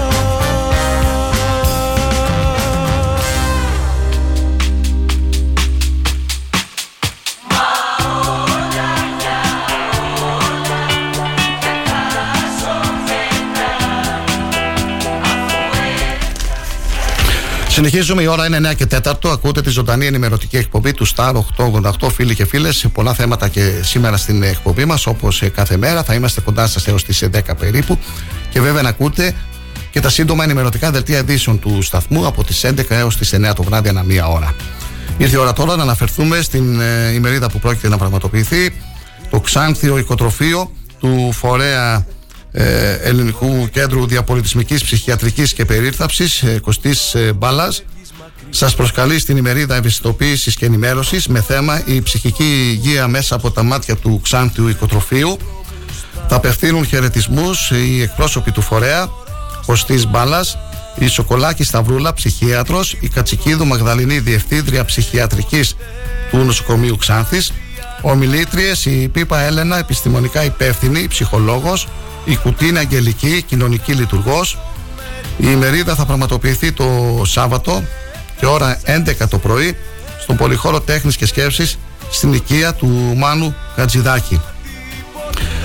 Λοιπόν, θέλω τώρα λίγο να μιλήσουμε για αυτό το οικοτροφείο, για, την, για το σκοπό, για την ε, λειτουργία του. Έχουμε στην ε, τηλεφωνική μας γραμμή την επιστημονικά υπεύθυνη και ψυχολόγο την ε, κυρία Πίπα Ελένα, η οποία και θα μας ε, δώσει λεπτομέρειες. Χρόνια σας πολλά, Χριστός Ανέστη και σας ευχαριστούμε που δεχτήκατε την πρόσκλησή μας για να μιλήσετε στην εκπομπή μας. Καλημέρα σας, χρόνια πολλά, αληθώς ο Κύριος, εγώ σας ευχαριστώ. Ε, με χαρά δέχομαι την πρόσκληση και με χαρά πάντα θέλουμε να μιλάμε για το οικοτροφείο μας, για το έργο μας, για τους ανθρώπους μας Για ε, πείτε εκεί μας πέρα. για, για αυτό το οικοτροφείο, γιατί για να είμαι ειλικρινής δεν γνωρίζω και πολλά πράγματα. Πότε έγινε, ποιος είναι ο σκοπός, Βεβαίως, για αυτή βεβαίως. την μη κυβερνητική οργάνωση. Σας ακούμε. Βεβαίως. Ε, είναι αλήθεια ότι πολλοί δεν μας γνωρίζουν. Ε, Εμείς θέλουμε να μιλάμε με το έργο μας, αλλά γενικά θέλουμε να ευαισθητοποιήσουμε και τους ε, πολίτες της ε, όμορφης πόλης μας, της Ξάνθης. Λοιπόν, το οικοτροφείο, το οποίο λέγεται Ξάνθιο, λειτουργεί εδώ και δύο χρόνια, από τον Ιούνιο του 2021, υπό την αιγίδα του Κωστής Μπάλας, του Ελληνικού Κέντρου Διαπολιτισμικής Ψυχιατρικής Περίθαλψης, ο, μια μη κυβερνητική οργάνωση η οποία έχει εδρεωθεί και έχει παγιωθεί πια στο χώρο της ψυχικής υγείας στην Αθήνα με κέντρα ημέρας, ε, με οικοτροφία με, στο, και στον ψυχογυριατρικό τομέα και στον ψυχιατρικό τομέα. Και έτσι με μεγάλη ευχαρίστηση αποφάσισα να δημιουργήσω ένα παράρτημα εδώ στην πόλη. Το οικοτροφείο μας, το οποίο αυτή τη στιγμή φιλοξενεί ε, 15 άτομα, 15, μάλιστα. 15 άτομα, άντρες και γυναικες Δεν κάνουμε διαχωρισμό γιατί κινούμαστε και στο πνεύμα της αποσυλλοποίησης έτσι κι αλλιώς. Είναι άτομα τα οποία αντιμετωπίζουν ψυχολογικά προβλήματα, ε, ψυχιατρικά προβλήματα, άνθρωποι οι οποίοι ε, δεν έχουν κανένα υποστηρικτικό περιβάλλον, ε, δεν υπάρχει κάποιος συγγενής, δεν υπάρχει κάποιος φίλος, γενικότερα δεν υπάρχει κάποιο περιβάλλον να τους φροντίσει και οι άνθρωποι αυτοί χρειάζονται φροντίδα σε 24 ώρη βάση. Μάλιστα. Ε, οι άνθρωποι αυτοί, τα οποία θα τα πούμε αυτά και στην ημερίδα μας, Ναι. και η οποία είναι μια ημερίδα ευαισθητοποίησης τόσο για την ψυχική υγεία, γιατί θέλουμε να μιλήσουμε για την ψυχική υγεία, πόσο σημαντική είναι πια, να αποτινάξουμε και το στίγμα της ψυχικής υγείας και της ψυχικής ασθένειας και να μας μάθει και ο κόσμος. Τι κάνουμε. Οι Βέβαια. άνθρωποι αυτοί λοιπόν σε εμάς έρχονται από την... εμ, η επιλογή τους μάλλον γίνεται Ναι. από την τέταρτη ΥΠΕ. Τέταρτη. Είναι η Ναι, ναι, ναι, ναι, ναι. νομική Είναι υπηρεσία αυτό, του νοσοκομείου. Μπράβο. ναι. Μπράβο, μπράβο. Αυτή. Εμείς δεν γνωρίζουμε σαφώς τα περιστατικά. Είναι όλα ανώνυμα στην αρχή έρχονται για λόγω της προστασίας των προσωπικών δεδομένων. Η επιλογή γίνεται από τους διαχειριστές κενών θέσεων στην τέταρτη. Είπε είναι από όμορους νομούς, δεν έχουμε από την Ξάνθη για λόγους διαφάνειας. Δεν υπάρχουν από τη Σάνθη, λέτε. Όχι, Μάλιστα, όχι, ναι. όχι. Ε, ε, γιατί με βάση πρωτοκόλλου και μ, καταστατικού θέλουμε να είμαστε όσο πιο διαφανείς και να μην υπάρχει καμία, μα καμία μ, έτσι, σκέψη ότι μπορεί να συμβεί κάτι άλλο στο οικοτροφείο μας. Ναι, συγγνώμη που Ε, σας διακόπτω παρένθεση. παρακαλώ, δηλαδή, παρακαλώ. ε, υπάρχουν όμως άτομα της, ε, άνθρωποι της Ξάνθης που αντιμετωπίζουν προβλήματα και είναι σε κάποιο ίδρυμα εκτός Ξάνθης. Το γνωρίζετε αυτό; Ε, ε, φυσικά μπορεί να βρίσκονται εκτός Ναι. Ξάνθης, γιατί ανάλογα η οικοτροφία έχει δράμα, Μμμ. ε, έχουν νομίζω η Αλεξανδρούπολη. Αυτή τώρα στη Βόρεια και η Θεσσαλονίκη. Έτσι. Ναι. Ε, οπότε, ναι, ε, σίγουρα. Αυτά τα αποφασίζει φυσικά, κοιτάξτε, υπάρχει μια διαδικασία ένταξης των ανθρώπων σε δημόσια ιδρύματα. Ναι. Ε, η οποία διαδικασία είναι αποκλειστικά στο χέρι της τέταρτης ΥΠΕ όπως σας είπα. Δηλαδή συντάσσονται εκθέσεις από κοινωνικούς λειτουργούς των νοσοκομείων ή των ιδρυμάτων. Πηγαίνουν στη τέταρτη ΥΠΕ και αυτοί αποφασίζουν πού θα πάνε αυτοί οι άνθρωποι, να το πω έτσι με απλά λόγια. Ε, μπορεί να είναι μια μακροχρόνια διαδικασία, αλλά πιστέψτε με, είναι ό,τι καλύτερο για αυτούς τους ανθρώπους που πραγματικά δεν έχουν καμία άλλη πρόνοια και καμία άλλη μέρη. Υποστήριξη και καμία φροντίδα Βεβαίως. άλλη. Σωστά. Καμία. Και οι άνθρωποι αυτοί χρειάζονται πάρα πολύ. Λοιπόν, το οικοτροφείο μας, εμείς τι προσπαθούμε να κάνουμε, είναι μονάδα ψυχοκοινωνικής αποκατάστασης. Που σημαίνει ότι έχουμε ανθρώπους οι οποίοι είναι λειτουργικοί, οι οποίοι δεν αποτελούν κανένα κίνδυνο φυσικά για την κοινωνία και την πόλη μας. σα ίσα εμείς θέλουμε να τους εντάξουμε. Αυτό είναι η φιλοσοφία και το πνεύμα στον κοινωνικό ιστό. Είναι κομμάτι της κοινωνίας. Ε, φυσικά παρακολουθούνται από γιατρούς, έχουν τις αγωγές τους, είναι απολυταριθμισμένοι. Είναι Ναι. λειτουργικοί, αισθάνονται, συναισθάνονται και θέλουμε λοιπόν αυτοί οι άνθρωποι να ζουν όσο πιο κανονικά γίνεται, δηλαδή όσο σαν εμάς. Το οικοτροφείο λοιπόν είναι ένα σπίτι. Ένα το κάνουμε, σπίτι. η λειτουργία είναι και η φιλοσοφία είναι ένα, το σπίτι που δεν έχουν, μαθαίνουν πράγματα που δεν μάθαν ποτέ, την υγιεινή τους, τη φροντίδα τους, το να ε, κρατάνε τον χώρο τους καθαρό, το σώμα τους καθαρό, τα οικονομικά τους, ε, τις συναλλαγές τους, τους περιπάτους τους, τις βόλτες τους. Προσπαθούμε δηλαδή να προσφέρουμε ότι θα προσέφερε μια οικογένεια στην ουσία που δεν μπόρεσαν να έχουν ποτέ λόγω ατυχών γεγονότων. Ε, έτσι προσπαθούμε και εμείς να σταθούμε δίπλα σε αυτούς τους ανθρώπους. Ε, δεν είμαστε ίδρυμα, δεν είμαστε ψυχιατρίο, ε, δεν είμαστε τελείως κάτι διαφορετικό. Τα οικοτροφία, όπως και μ, αν γνωρίζετε μέσα από δεσμεύσεις που έχουν γίνει από την Ευρωπαϊκή Ένωση, ε, χρειάζονται, δηλαδή πρέπει να κινηθούμε στο πνεύμα της αποσυλλοποίησης, της αποϊδρυματοποίησης. Δεν χρησιμοποιούμε, δεν βάζουμε στη βάζουμε αυτούς τους ανθρώπους σε ιδρύματα γιατί δεν χρειάζεται να το κάνουμε. Έτσι. Οπότε αυτοί οι άνθρωποι είναι κομμάτι μας, τους αγκαλιάζουμε, τους παίρνουμε από το χέρι και προσπαθούμε λοιπόν να τους εντάξουμε και να τους ενσωματώσουμε στο πλαίσιο που φυσικά είναι δυνατόν. Έτσι, αναλόγως Είπατε με είναι την ότι είναι ειδικότητά 15 άτομα. Αυτό το νούμερο Ναι. είναι σταθερό. Είναι, ή... είναι σταθερό, είναι 15. σταθερό. Στα οικοτροφία είναι 15 άτομα. Μάλιστα. Άντρες και γυναίκες. Αυτή τη στιγμή έχουμε ε, 7 άντρες και 8 γυναίκες, αν δεν κάνω λάθος. στο Πώς δικό είναι μας αυτοί που οικοτροφείο. απασχολούνται σε αυτό το οικοτροφείο, για αυτό Το το, έργο; προσωπικό πόσα Ναι. άτομα είναι, Ναι, ναι. λοιπόν, είναι συνολικά 20 άτομα περίπου νομίζω. Έχουμε νοσηλευτικό προσωπικό 24 ώρες βάρδιας φυσικά. Ναι. Ε, και μετά είναι το διοικητικό προσωπικό των γενικών καθηκόντων που οι γυναίκες μας που μαγειρεύουν, μας καθαρίζουν και η, η ψυχολόγος εγώ, η κοινωνική λειτουργός, η εργοθεραπεύτρια, αυτά. Ε, τα έξοδα ποιος τα καλύπτει, αυτή η Α, μη αυτό κυβερνητική το- οργάνωση; Ναι. η- η μη κυβε- αυτή τη στιγμή το πρόγραμμα λειτουργεί με συγχρηματοδότηση του ΕΣΠΑ. Μάλιστα. Οι άνθρωποι ε, που έρχονται σε εμάς δεν πληρώνουν κάτι. Είναι, δημοσίου, είναι ε, η μορφή, είναι δημοσίου. Δηλαδή ότι αυτό το, το οικοτροφείο είναι για αυτούς τους ανθρώπους που δεν έχουν. Είναι για αυτούς που έχουν πραγματικά ανάγκη. Οπότε οι άνθρωποι μας δεν συνεισφέρουν κάτι οικονομικά στο οικοτροφείο. Πού βρίσκεται το οικοτροφείο; Το οικοτροφείο βρίσκεται σε μια πολύ όμορφη γειτονιά, στην παλιά πόλη. Ναι. Ε, Μάρκου Μπότσαρη 5 είναι η διεύθυνση. Αν γνωρίζετε εκεί που είναι το Πακεθρά, ο πολιτιστικός Ναι, ναι, σύλλογος. γνωρίζω, ναι. Εκεί απέναντι βρισκόμαστε. Ήταν η παλιά κλινική του Θανασούλη αυτή. Του Θανασούλη κλινική. Ε, ναι. ναι, ναι. Σε εκείνο το κτίριο στεγαζόμαστε. Το έχουμε διαμορφώσει έτσι ο- ανάλογα στις ανάγκες των ανθρώπων εκεί πέρα και φυσικά έτσι να το αισθάνονται πιο πολύ σαν το σπίτι τους. Εκεί είμαστε. Όποιος θέλει μπορεί να έρθει να μας δει. Και πραγματοποιείται και αυτή την ημερίδα αύριο. Ε, εμείς προσφελούμε όλο τον Ψυχική, κόσμο. ψυχική υγεία μέσα από τα μάτια του Ξάνθη του Οικοτροφείου. Ξάνθιου. Είναι το Μμμ. θέμα, ναι.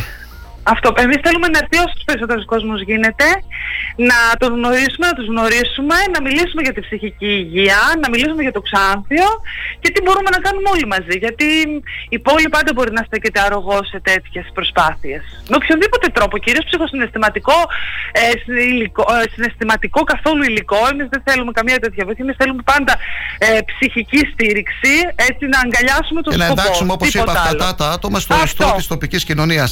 Αυτό, Επιτελείται ακριβώς. σημαντικό ρόλο και δεν το γνωρίζαμε. Από την αλήθεια, δεν γνώριζα τη λειτουργία αυτού του οικοτροφείου. Κοιτάξτε, Ούτε με ξα- τη- και Νομίζω και περισσότεροι εξαρτιώθες δεν το Ακριβώς. γνωρίζουν. Αλλά υπάρχει και ένα ταμπού με το ψυχολογικό ψυχιατρικό κομμάτι. Ναι. Εμείς δεν θέλουμε να υπάρχει αυτό το πράγμα γιατί δεν είναι αυτό που φανταζόμαστε. Σωστά. Είναι, είναι κομμάτι. Εγώ έχω πει, εγώ αυτό που λέω πάντα είναι ότι ό,τι αναβλύζει στην κοινωνία σημαίνει ότι το δημιουργεί η κοινωνία. Είναι δικό μας κομμάτι. Άρα δεν μπορούμε να το πετάξουμε αυτό το πράγμα, ούτε να το βάλουμε στην άκρη να κάνουμε πως δεν υπάρχει. σα ίσα αν το εντάξουμε θα έχουμε ακόμα καλύτερα. Οι άνθρωποι αυτοί έχει αποδειχθεί δύο χρόνια τώρα βλέπουμε ότι όσο προσπαθούμε πραγματικά προς αυτή την κατεύθυνση βλέπουμε πολύ καλύτερα πράγματα. Γίνονται καλύτερα. Η κλινική του εικόνα γίνεται πολύ καλύτερη. Υπάρχει βελτίωση αυτών των ανθρώπων. Αυτή κάποια στιγμή, αυτά τα άτομα κάποια στιγμή μπορούν να βγουν έξω. Να, ε, Σαφώς, βεβαίως. Βεβαίως έχει μπορούν να... γίνει, μπορούν- Βεβαίως, Ναι. με την κατάλληλη οικονομική στήριξη από την πολιτεία μπορούν κάποια άτομα από αυτά να ζήσουν μόνοι τους. Μετά Μόνα το τους, επόμενο μπορούν. στάδιο είναι η προστα... τα προστατευμένα διαμερίσματα. Μάλιστα. Δηλαδή, διαμερίσματα τα οποία ε, μένουν αυτοί οι άνθρωποι μόνοι τους, δύο, τρεις μαζί, που μαγειρεύουν μόνοι τους, που φροντίζουν το χώρο μόνοι τους και απλά ε, υπάρχει κάποιος ε, νοσηλευτής γιατρός που μπορεί να τους προσέχει, να τους επιβλέπει, αλλά σε πολύ αραιό έτσι διάστημα για την αγωγή τους και για να, να παρακολουθούν την υγεία τους. Αλλά βεβαίως, βεβαίως. ε, Η μπορούμε επιλογή να τους μείνουμε. μας είπατε ότι έχει γίνει από την τέταρτη Από την τέταρτη ΥΠΕ. ΥΠΕ, Ε, ναι. Οι ηλικίες τους; Οι ηλικίες που έχουμε είναι από 45 χρονών μέχρι 70-75 εκεί γύρω. Ωραία. Εμείς που έχουμε τώρα. Θα μας δοθεί ευκαιρία και στο μέλλον να μιλήσουμε για θέματα της Όποτε αρμοδιότητάς θέλετε. σα, γιατί είστε γνωστή Βεβαίως. ψυχολόγος. Εδώ σας γνωρίζουμε. Σας Ευχαριστώ. ευχαριστώ και πάλι πάρα πολύ για την ενημέρωση. Εγώ ευχαριστώ για την πρόσκληση και Να είστε σας καλά. περιμένουμε. Να είστε Γεια σας. καλά. Καλημέρα σας. Γεια σας.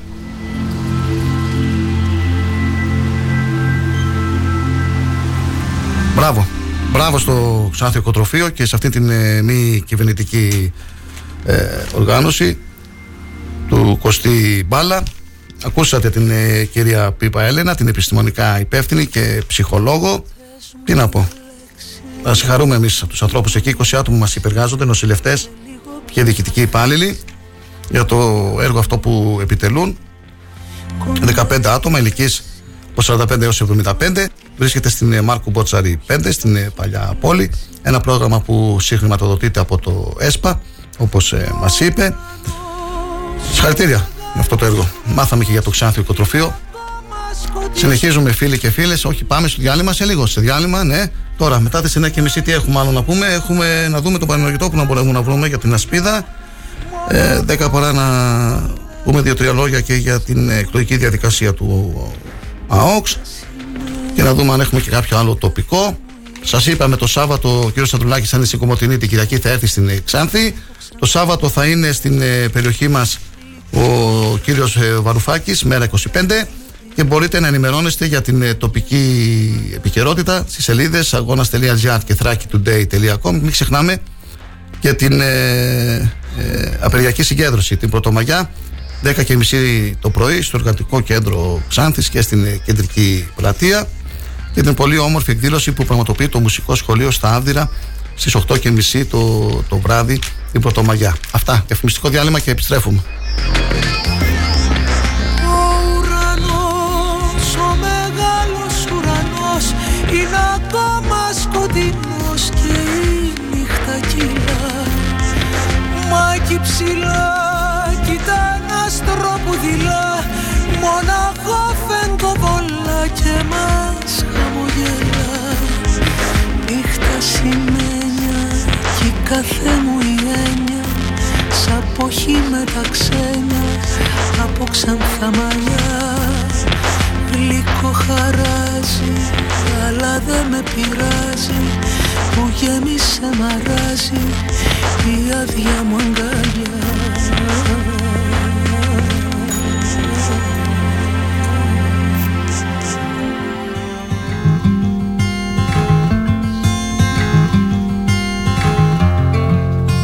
Μουσική, ψυχαγωγία και ενημέρωση όσο πρέπει.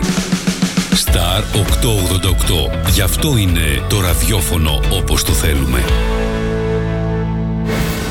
Όταν ο αγαπημένος σου σταθμός ακούγεται παντού, ακούγεται παντού,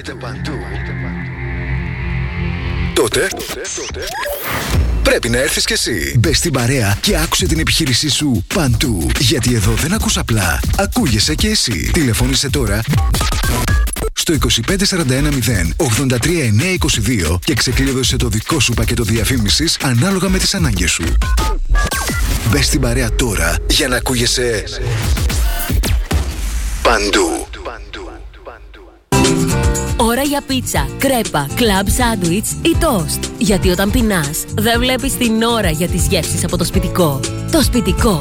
Κάθε ώρα είναι ώρα για απόλαυση. Delivery όλο το 24ωρο στο 25410 66969. Τι ψάχνεις; Να ενημερωθώ. Για εμάς εδώ. Λιχτρολόγησε thrakitoday.com Η δική μας ηλεκτρονική εφημερίδα της Ξάνθης με πλήρη και συνεχή ενημέρωση για όλη τη Θράκη και την Ξάνθη. Για να μην ψάχνεις εδώ και εκεί, thrakitoday.com Το δικό σας πόρταλ με όλα τα νέα. Μαθαίνεις αυτό που ψάχνεις στοχευμένα από ανεξάρτητους συνεργάτες για αξιοπιστία των ειδήσεων. thrakitoday.com Πρόσθεσέ το στα αγαπημένα σου. Διαφημιστείτε στο thrakitoday.com Σας αρέσουν οι ιστορίες; Θέλετε να μαθαίνετε νέα για τη μουσική, τους καλλιτέχνες αλλά και την επικαιρότητα; Τότε η Τρίτη είναι η μέρα σας. Δύο ώρες γεμάτες νότες, ιστορίες τραγουδιών και άλλα πολλά. Κάθε Τρίτη 6 με 8 ιστορίες αλλιώς με τη Χρύσα Στόικου στον Star 888 γιατί ο στίχος έχει τη δική του ιστορία. Star 888.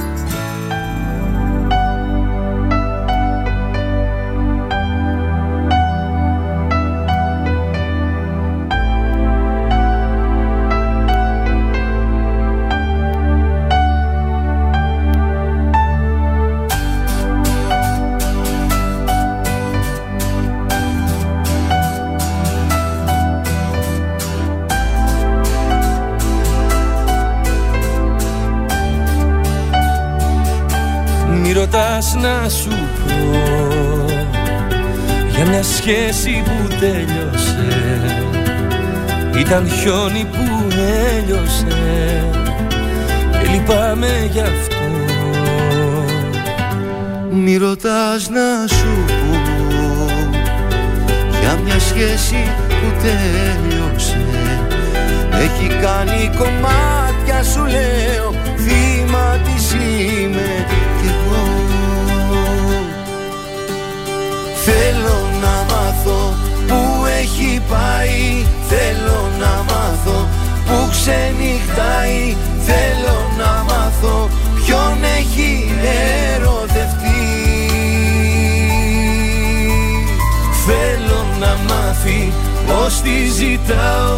Θέλω να μάθει πως ξεψυχάω. Θέλω να μάθει πως κλαίω τις νύχτες για αυτή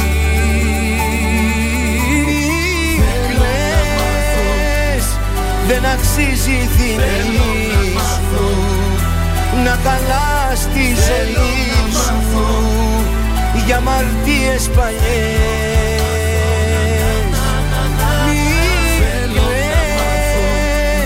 Μη μη σε πνίγει το πάθος. Πες πως ήταν λάθος. Μη γυρίζεις το χθες. Μη ρωτάς να σου πω Μη ρωτάς να σου πω Για μια σχέση που τέλειωσε Έχει κάνει κομμάτια σου λέω θύμα Τελευταίο ημίωρο της εκπομπής μας, το μήνυμα από τη Σούλα Μεμαρίδου. Καλημέρα. Ε, σήμερα ψηφίζουν όλα τα τοπικά συμβούλια της Εξάνθης. Μας ενημερώνει η Σούλα η, η Μεμαρίδου.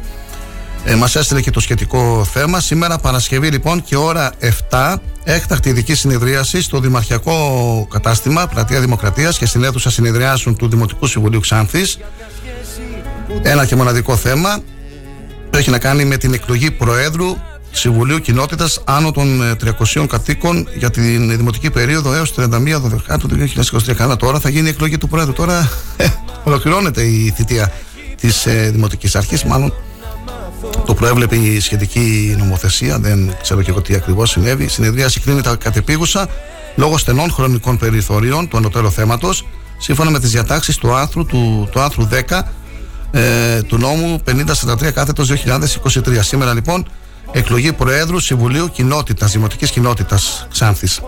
Ευχαριστούμε τη Σούλα την ε, Μεμαρίδου για την ε, ενημέρωση. Ε, καλημέρα σε σένα και σε όλο το επιτελείο του Στάρ 888 από την εξωτική Χρύσα. Καλό Παρασκευό Σαββατοκύριακο. Το μήνυμα του Σταμάτη του Σταματιάδη. Κυριάκο δεν ξέρω, είπαμε το μήνυμα του Γιώργου. Νομίζω δεν το είπαμε. Το ξεχάσαμε σήμερα. Του Γκοβέση. Ναι, Καλημέρα φίλε Κοσμά και σε όλο το επιτελείο του Σταρ να έχετε ένα όμορφο τρίμερο, καλή πρωτομαγιά και καλό μήνα από την ηλιόλουστη Γεννησιά. Καλημέρα από την ηλιόλουστη Ξάνθη. Γιώργο Κοβέση.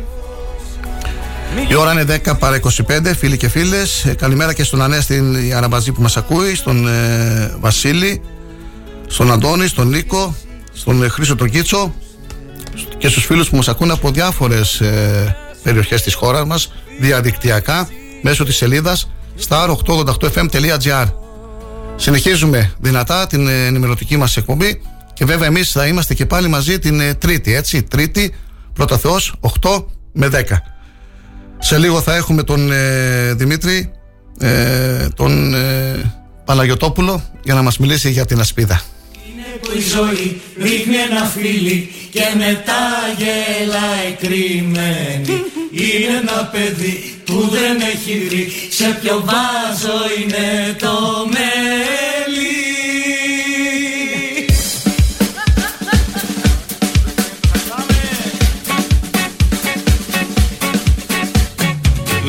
και σωστά όλα στη σειρά. Πάρε μ' όπως είμαι με χαρίζω. Πες μου που να έρθω τώρα που μπορώ. Τώρα που απ' τα βασικά αρχίζω. Είναι που η ζωή ρίχνει ένα φιλί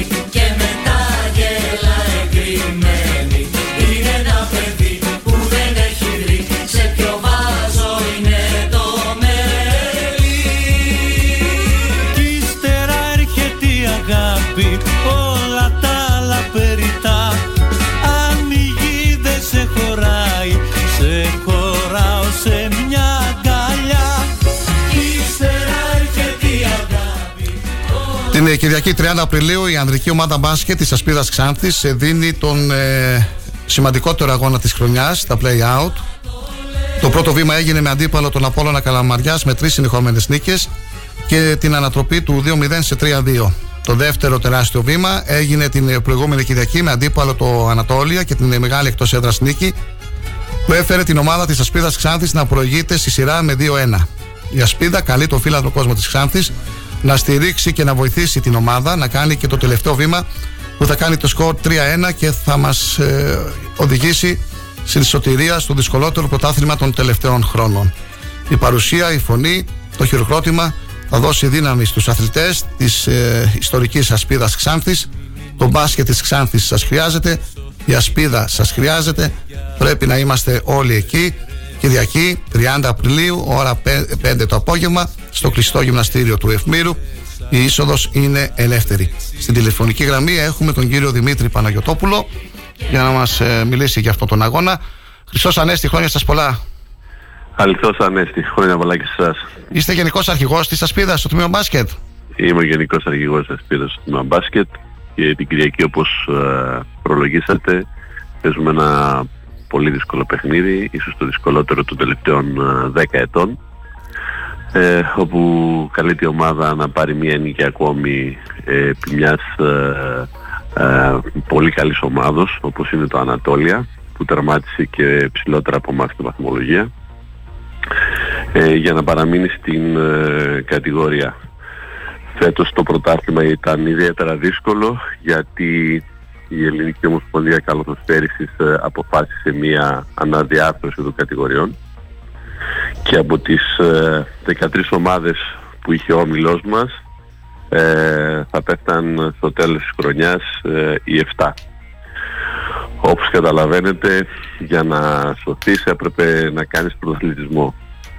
Εμείς φέτος ε, είμαστε σε μια ε, χρονιά όπου δύο-τρεις πολύ καλοί μας παίχτες, οι αρχηγοί της ομάδος, ο Κουτσογιάννης ο Απόστολος, ο Παπαδάκης, ο Αντώνης, ε, σταμάτησαν τον μπάσκετ και ε, αναγκαστήκαμε να χαμηλώσουμε πάρα πολύ το μέσο όρο των παικτών μας. Ε, είμαστε από τις πιο νεαρές ομάδες της κατηγορίας με 20,4 μέσο όρο ε, ηλικίας ε, και αυτό έκανε το πρωτάθλημα ακόμη δυσκολότερο αλλά με ένα ντεμαράζ τις τελευταίες αγωνιστικές ε, η ομάδα φορμαρίστηκε. Πετύχαμε τρεις συνεχόμενες νίκες επί του Απόλλωνα Καλαμαριάς και ανατρέψαμε το 2-0 το σκορ που είχε στις μετα... στα μεταξύ μας παιχνίδια ε, και μπορέσαμε και τον αποκλείσαμε. Και τώρα παίζουμε με το Ανατόλια. Είμαστε 2-1 στις νίκες προηγούμαστε. Χρειαζόμαστε ακόμη μία για να παραμείνουμε στην κατηγορία. Ε, καλό και εγώ όλους τους ξανθιώτες που αγαπάνε τον αθλητισμό ε, να αυτό να μας βοηθήσουν πάντα όμως μέσα σε αθλητικά πλαίσια ε, σεβόμενοι τον αντίπαλο και τους διαιτητές ε, όπως πρεσβεύει, πρεσβεύουν οι αρχές της Ασπίδος τα τελευταία 100 χρόνια. Μιλάμε για το πρωτάθλημα της τρίτης εθνικής κατηγορίας μπάσκετ, έτσι κύριε Παναγιωτόπουλε. Ακριβώς. Στόχος ακριβώς, από την αρχή της χρονιάς ήταν η παραμονή σε αυτό το δύσκολο πρωτάθλημα. Ε, σίγουρα ήταν η παραμονή, γιατί όπως σας είπα πέφταν πάρα πολλές ομάδες, γίνεται αναδιάρθρωση, του χρόνου θα είναι λιγότεροι όμιλοι, από έξι όμιλοι σε όλη την Ελλάδα γίνονται τέσσερις. Οπότε στόχος μας, επειδή είχαμε και ε, τις απουσίες που σας προείπα, ε, στόχος μας ήταν η παραμονή. Ε, το Δεκέμβριο, αν ρωτήσεις κάποιον που ξέρει από μπάσκετ αν η Ασπίδα θα παραμείνει στην κατηγορία θα ήταν κατηγορηματικός ότι θα πέσουν. Αλλά τα παιδιά έδειξαν ότι με, παίζουν με ψυχή, με πάθος, ότι θέλουν να κρατήσουν την ομάδα και φτάσαμε τώρα να, να τρέψουμε όλη αυτή την κατάσταση και να είμαστε μια νίκη μακριά από το στόχο μας. Οι παίκτες που αγωνίζονται στην Ασπίδα είναι από την περιοχή εδώ, από τη Ξάνθη, τη Θράκη; Πάρα πολύ, πάρα πολύ καλή ερώτηση. Ε, εμείς ε, θέλουμε ε, ξανθιώτες αθλητές. όσο Έχετε και γίνεται ακαδημίες, συγγνώμη, έχετε και ακαδημίες; Θα σας τα πω. Ναι, ναι, θα σας τα πω. σας ακούμε. Ε, θέλουμε όσο γίνεται να έχουμε ξανθιώτες αθλητές. Από τα 14 άτομα που αποτελείται το ανδρικό, μα- ε, ανδρικό ε, μας τμήμα, οι 9 είναι ξανθιώτες και μάλιστα ε, έχουν περάσει από τις ακαδημίες του συλλόγου μας. Ο σύλλογος ε, αριθμεί γύρω στα, οι ακαδημίες του συλλόγου είναι γύρω στα 200 παιδιά. 200 παιδιά είπατε; Ναι, ναι. Από, από 6 χρονών μέχρι και 14. Αγόρια και κορίτσια. Και είμαστε, το μεγάλο μας πρόβλημα σαν επαρχιακή ομάδα είναι ότι τα παιδιά περνάνε στο πανεπιστήμιο, φεύγουν και δεν μπορούμε, τα έχουμε από 6 χρονών στην Ακαδημία, φτάνουν Αφήνουν 17, το 18. μπάσκετ και στη συνέχεια ασχολούνται με τις Ακριβ- σπουδές τους. έτσι. Ακριβώς, ακριβώς. έτσι Πηγαίνουν. γίνεται. Ε, Δεν είναι μόνο στο το- μπάσκετ αυτό, συμβαίνει και σε άλλα αθλήματα.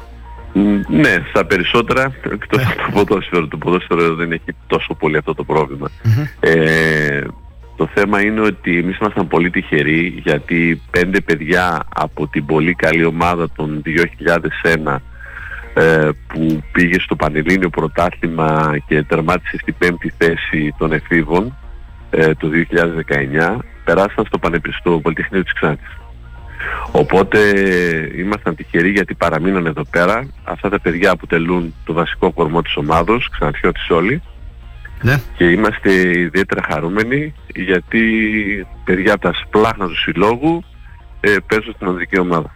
Ε, ασχολείστε χρόνια με το μπάσκετ. Εγώ θυμάμαι και παλαιότερα, πριν 30-30 χρόνια, 35, που είχα ασχοληθεί Είμαι περισσότερο ακριβώς- με το αθλητικό ρεπορτάζ. Είμαι Θυμάμαι τότε ακριβώς τον 47 Δημόκριτο, χρόνια. τον Δημόκριτο, τον Ερμογέννη, Ναι, ναι, ναι, ναι. ε, το, τον κόσμο που πήγαινε στο γήπεδο. Ε, με λίγα λόγια, βέβαια, τώρα ανοίγουμε μεγάλη κουβέντα. Ε, να αισιοδοξούμε, υπάρχει μέλλον για το ξαδιώτικο μπάσκετ. Τι λέτε; Ε, μέλλον υπάρχει για το εξαρτιωτικό μπάσκετ. Είμαστε τυχεροί που σαν πόλη έχουμε τέσσερα κλειστά γυμναστήρια Τέσσερα χρηστά, ναι. και μπορούν οι παίχτ- οι- τα παιδιά της- και των ακαδημιών αλλά και των ομάδων να αθλούνται ε, πιο εύκολα από ό,τι είναι σε άλλες ομάδες. Ε, υπάρχει, υπάρχουν πολύ καλοί προπονητές σε όλες τις ομάδες της Ξάνθης και βγαίνουν συνέχεια παίκτες οι οποίοι μπορούν να παίξουν και σε πολύ ψηλότερες κατηγορίες. Τα οικονομικά του συλλόγου πώς είναι, υπάρχει οικονομική στήριξη. Τώρα, αν, Ε. ε, αν δεν κάνω λάθος, πιστεύω ότι οι πόροι είναι και από τις συνδρομές των ε, παιδιών που συμμετέχουν στις ακαδημίες. Πώς όμως εσείς ανταπεξέλθετε ανταπεξέλθετε σε αυτό το Οι δύσκολο πρωτάθλημα, γιατί είναι πόροι πολλές οι είναι- μετακινήσεις, έτσι δεν είναι; Ποιος τα καλύπτει Δεν όλα είναι- αυτά; Δεν είναι μόνο οι μετακινήσεις, Ναι. είναι τα λεφτά της διαιτησίας, τα οποία είναι σωστά. πάρα πολλά. Ο, ναι. Δηλαδή να φανταστείτε ότι πληρώνουμε κάθε χρόνο γύρω στα 3.500 με 4.000 χιλιάδες για τη διαιτησία. Μμμ.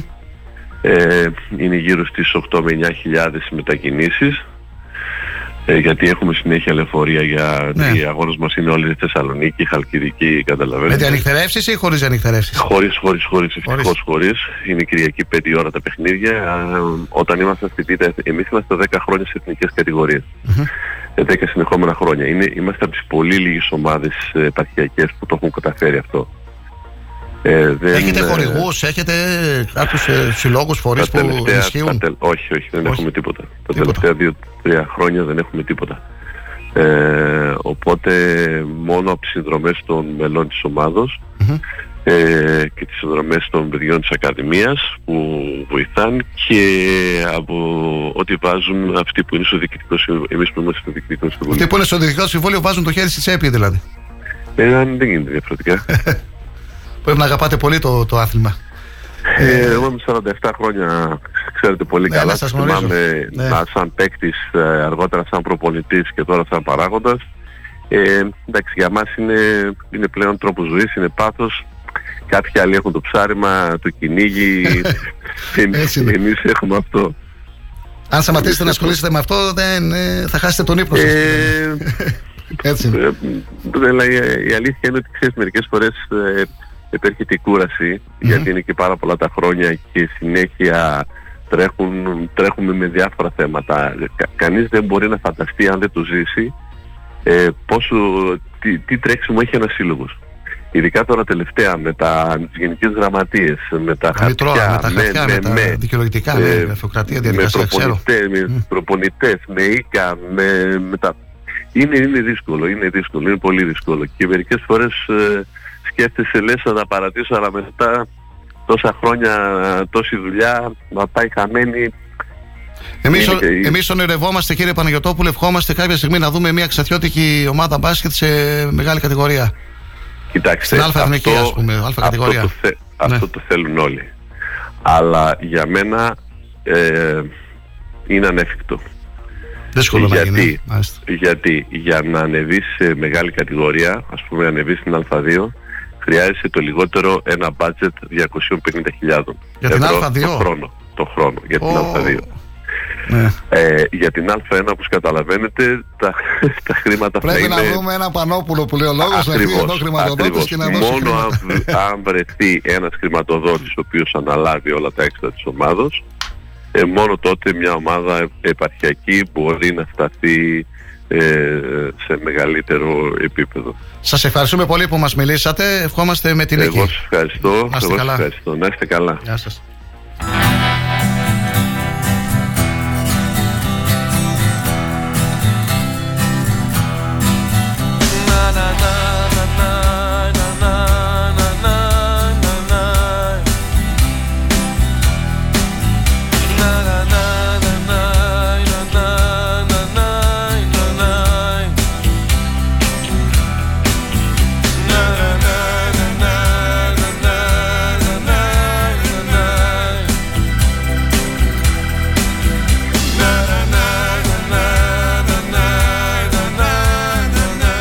Ιστορική μέρα σήμερα για τον Εραστέχνη ΑΟΚΣ. Θα πραγματοποιηθεί εκλογική διαδικασία στο γήπεδο του ΑΟΚΣ εκεί στο Σύλλογο Σπάρτακη 82.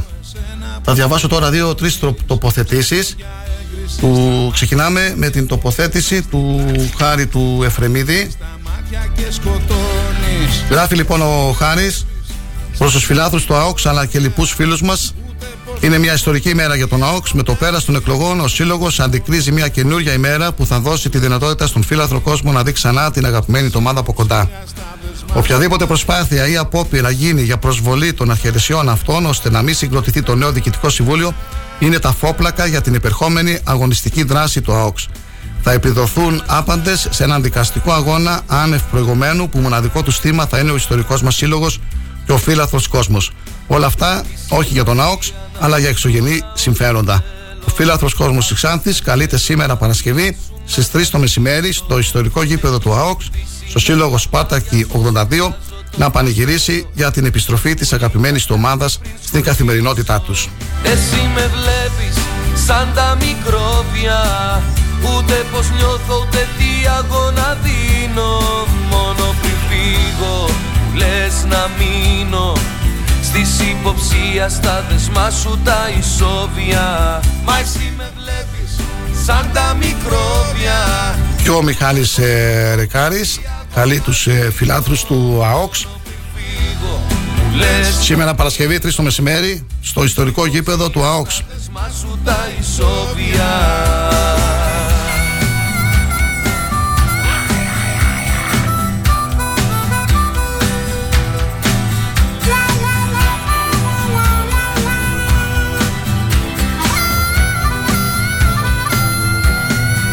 Εσύ με βλέπεις σαν τα μικρόβια Ούτε πως νιώθω και τι Πάμε. Και ο Παύλο Οδάγκα που θα είναι υποψήφιος σύμβουλος.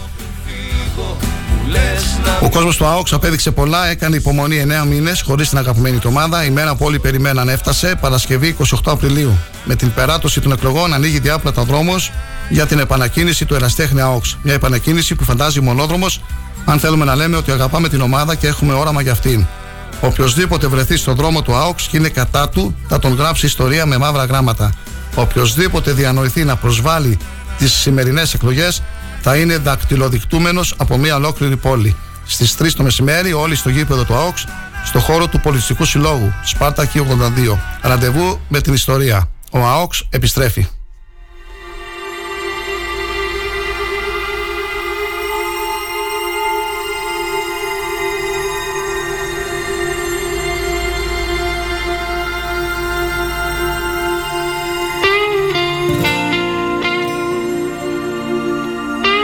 Σήμερα λοιπόν η εκλογική διαδικασία με ε, δικαστικό αντιπρόσωπο, όλα είναι, θα γίνουν νόμιμα. Ε, είχα, μας είχε μιλήσει και ο, ο νομικός ο Αλέξανδρος ε, Γιαλάγλου για την επανακίνηση του Εραστέχνη ΑΟΚΣ.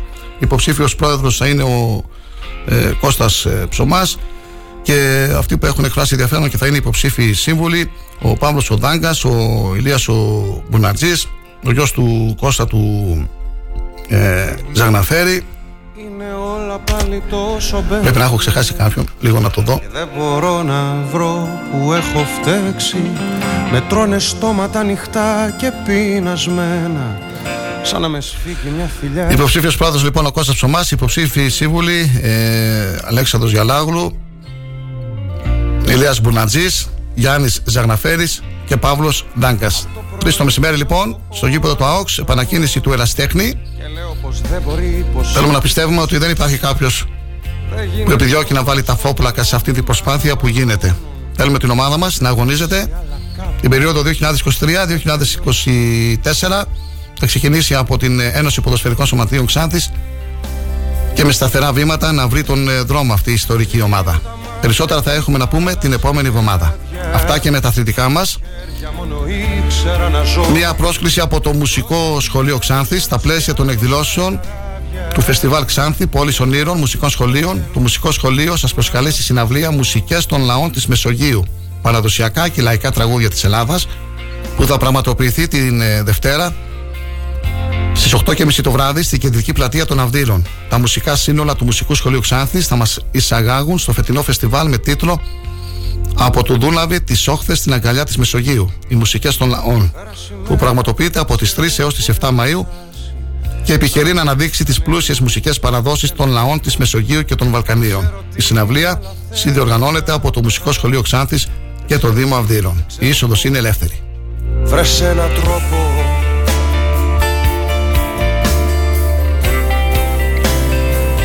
Καλημέρα, καλή πρωτομαγιά. Το μήνυμα από την ε, Αναστασία.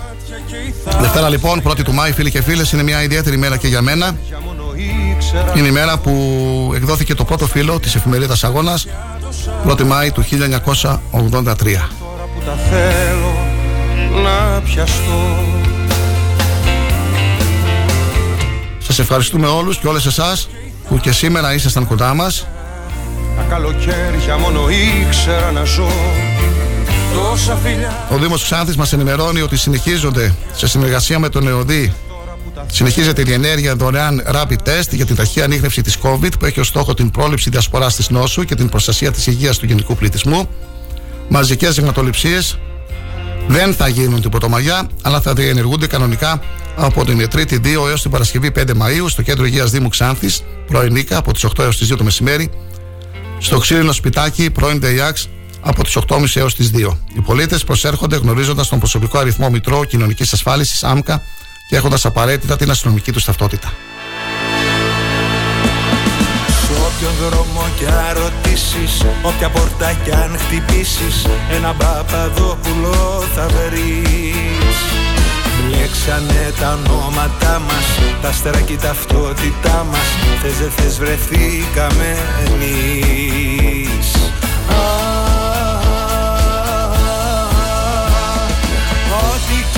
φέρει τύχη Τη ζωή θα ανοίγει μια γιορτή. Είναι μέσα Στα τραγούδια π' αγαπάς Στα τραγούδια π' αγαπάς Που με φέρουν όπου πας. Είναι μέσα Στις συμπτώσεις μιας βραδιάς Στα παιχνίδια της καρδιάς Στα τραγούδια π' αγαπάς Και σε μένα Και σε μένα να γυρνάς Και να ολοκληρώσουμε την εκπομπή μας με την ανακοίνωση του Εργατικού Κέντρου Ξάνθης για την Εργατική Πρωτομαγιά. Η Εργατική Πρωτομαγιά είναι μέρα μνήμης αλλά και αγώνων για τα δικαιώματα και τη ζωή της εργατικής τάξης. Απευθύνουμε προσκλητήριο ενότητας και αγώνα προς όλους τους εργαζόμενους, ανέργους, νέους, συνταξιούχους και πολίτες του νομού, καλώντας τους σε μαζική συμμετοχή στην Πρωτομαγιάτικη απεργιακή συγκέντρωση. Προσκλητήριο ενότητας και αγώνας στη μάχη για ένα κόσμο δικαιότερο, χωρίς εκμετάλλευση, φτώχεια, καταπίεση, εξαθλίωση, αδικία, κοινωνική δράση, για ένα κόσμο ισότητας, ευημερίας, κοινωνικής δικαιοσύνης και αλληλεγγύης. Το μέγεθος της επίθεσης που έχουμε δεχθεί σε εργασιακά και ασφαλιστικά δικαιώματα επιβάλλει σε όλους να ενώσουμε τις δυνάμεις μας ώστε να αποτρέψουμε τις πολιτικές που κατέστρεψαν ό,τι με κόπο αποκτήσαμε. Τιμώντας τους πρωτοπόρους αγωνιστές του εργατικού κινήματος, όλους εκείνους που θυσιάστηκαν διαχρονικά για τα μεγάλα και ιερά δικαιώματα της τάξης μας, όλους εκείνους που υπερασπίστηκαν με την ίδια τη ζωή τους τη δημοκρατία, τη δικαιοσύνη, την ισότητα, την ελευθερία και την ειρήνη, οφείλουμε όλοι μαζί να δώσουμε το παρόν την Πρωτομαγιά, ημέρα Δευτέρα και ώρα 10 στην αίθουσα συγκεντρώσεων του Εργατικού Κέντρου Ξάνθης. Καλό τριήμερο, τα λέμε το πρωί της Τρίτης. Γεια σας.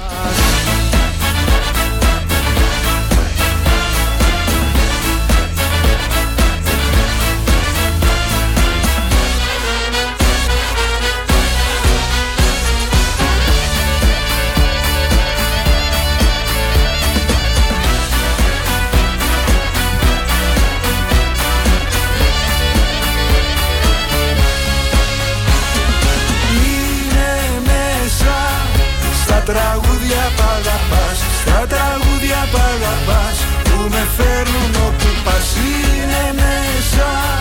Στις συμπτώσεις μιας βραδιάς Στα παιχνίδια της καρδιάς Στα τραγούδια π' αγαπάς. Και σε μένα να γυρνάς. Τα πιο ωραία λαϊκά. Συστηθιά με μοσαϊκά τα είχαμε χορέψει Γαλάζιο γύψο η οροφή και τα τακούνια μου καρφί από την πρώτη τη στροφή.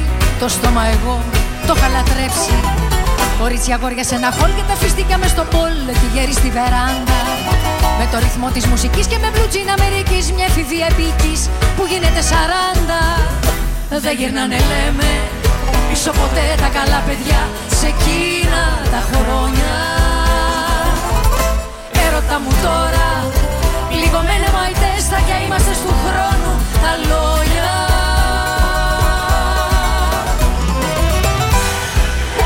Μη μου κλαις σε γιατρέψα Λύπες και αγάπες παλιές ανάτρεψα. Έλα μην κλαις, μη μου κλαις στορκίζομαι. Για παρεστήσεις καλές φημίζομαι.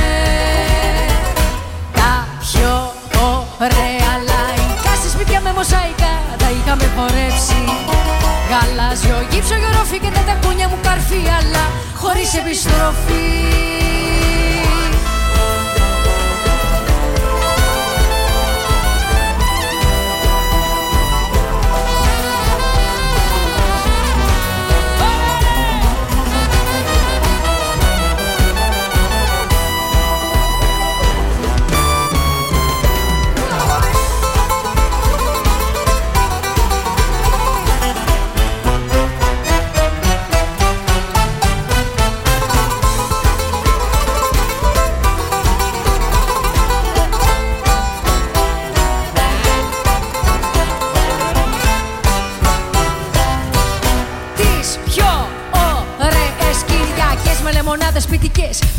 Τις είχαμε δροσίσει Με το δωμάζο αρχηγό και το σιτέρι κυνηγό Γιατί σου ένωση κι εγώ.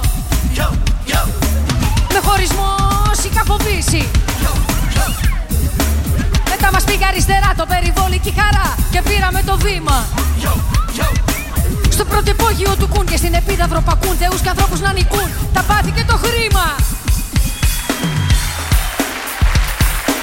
Έλα μην κλαις, μη μου κλαις σε γιατρέψα Λύπες και αγάπες παλιές ανάτρεψα. Έλα μην κλαις, μη μου κλαις ορκίζομαι. Για παρεστήσεις καλές θυμίζομαι Τα πιο ωραία λαϊκά σε σπίτια με μοσαϊκά τα είχαμε χορέψει. Γαλάζιο γύψο γερόφι και τα τακούνια μου καρφί αλλά χωρίς επιστροφή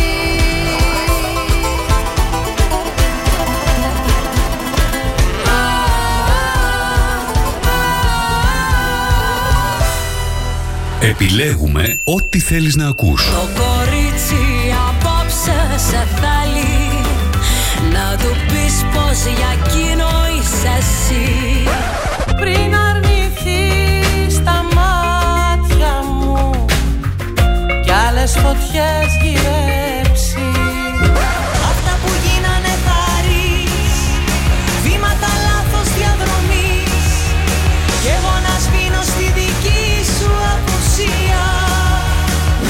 Αμέσως μετά τις διαφημίσεις.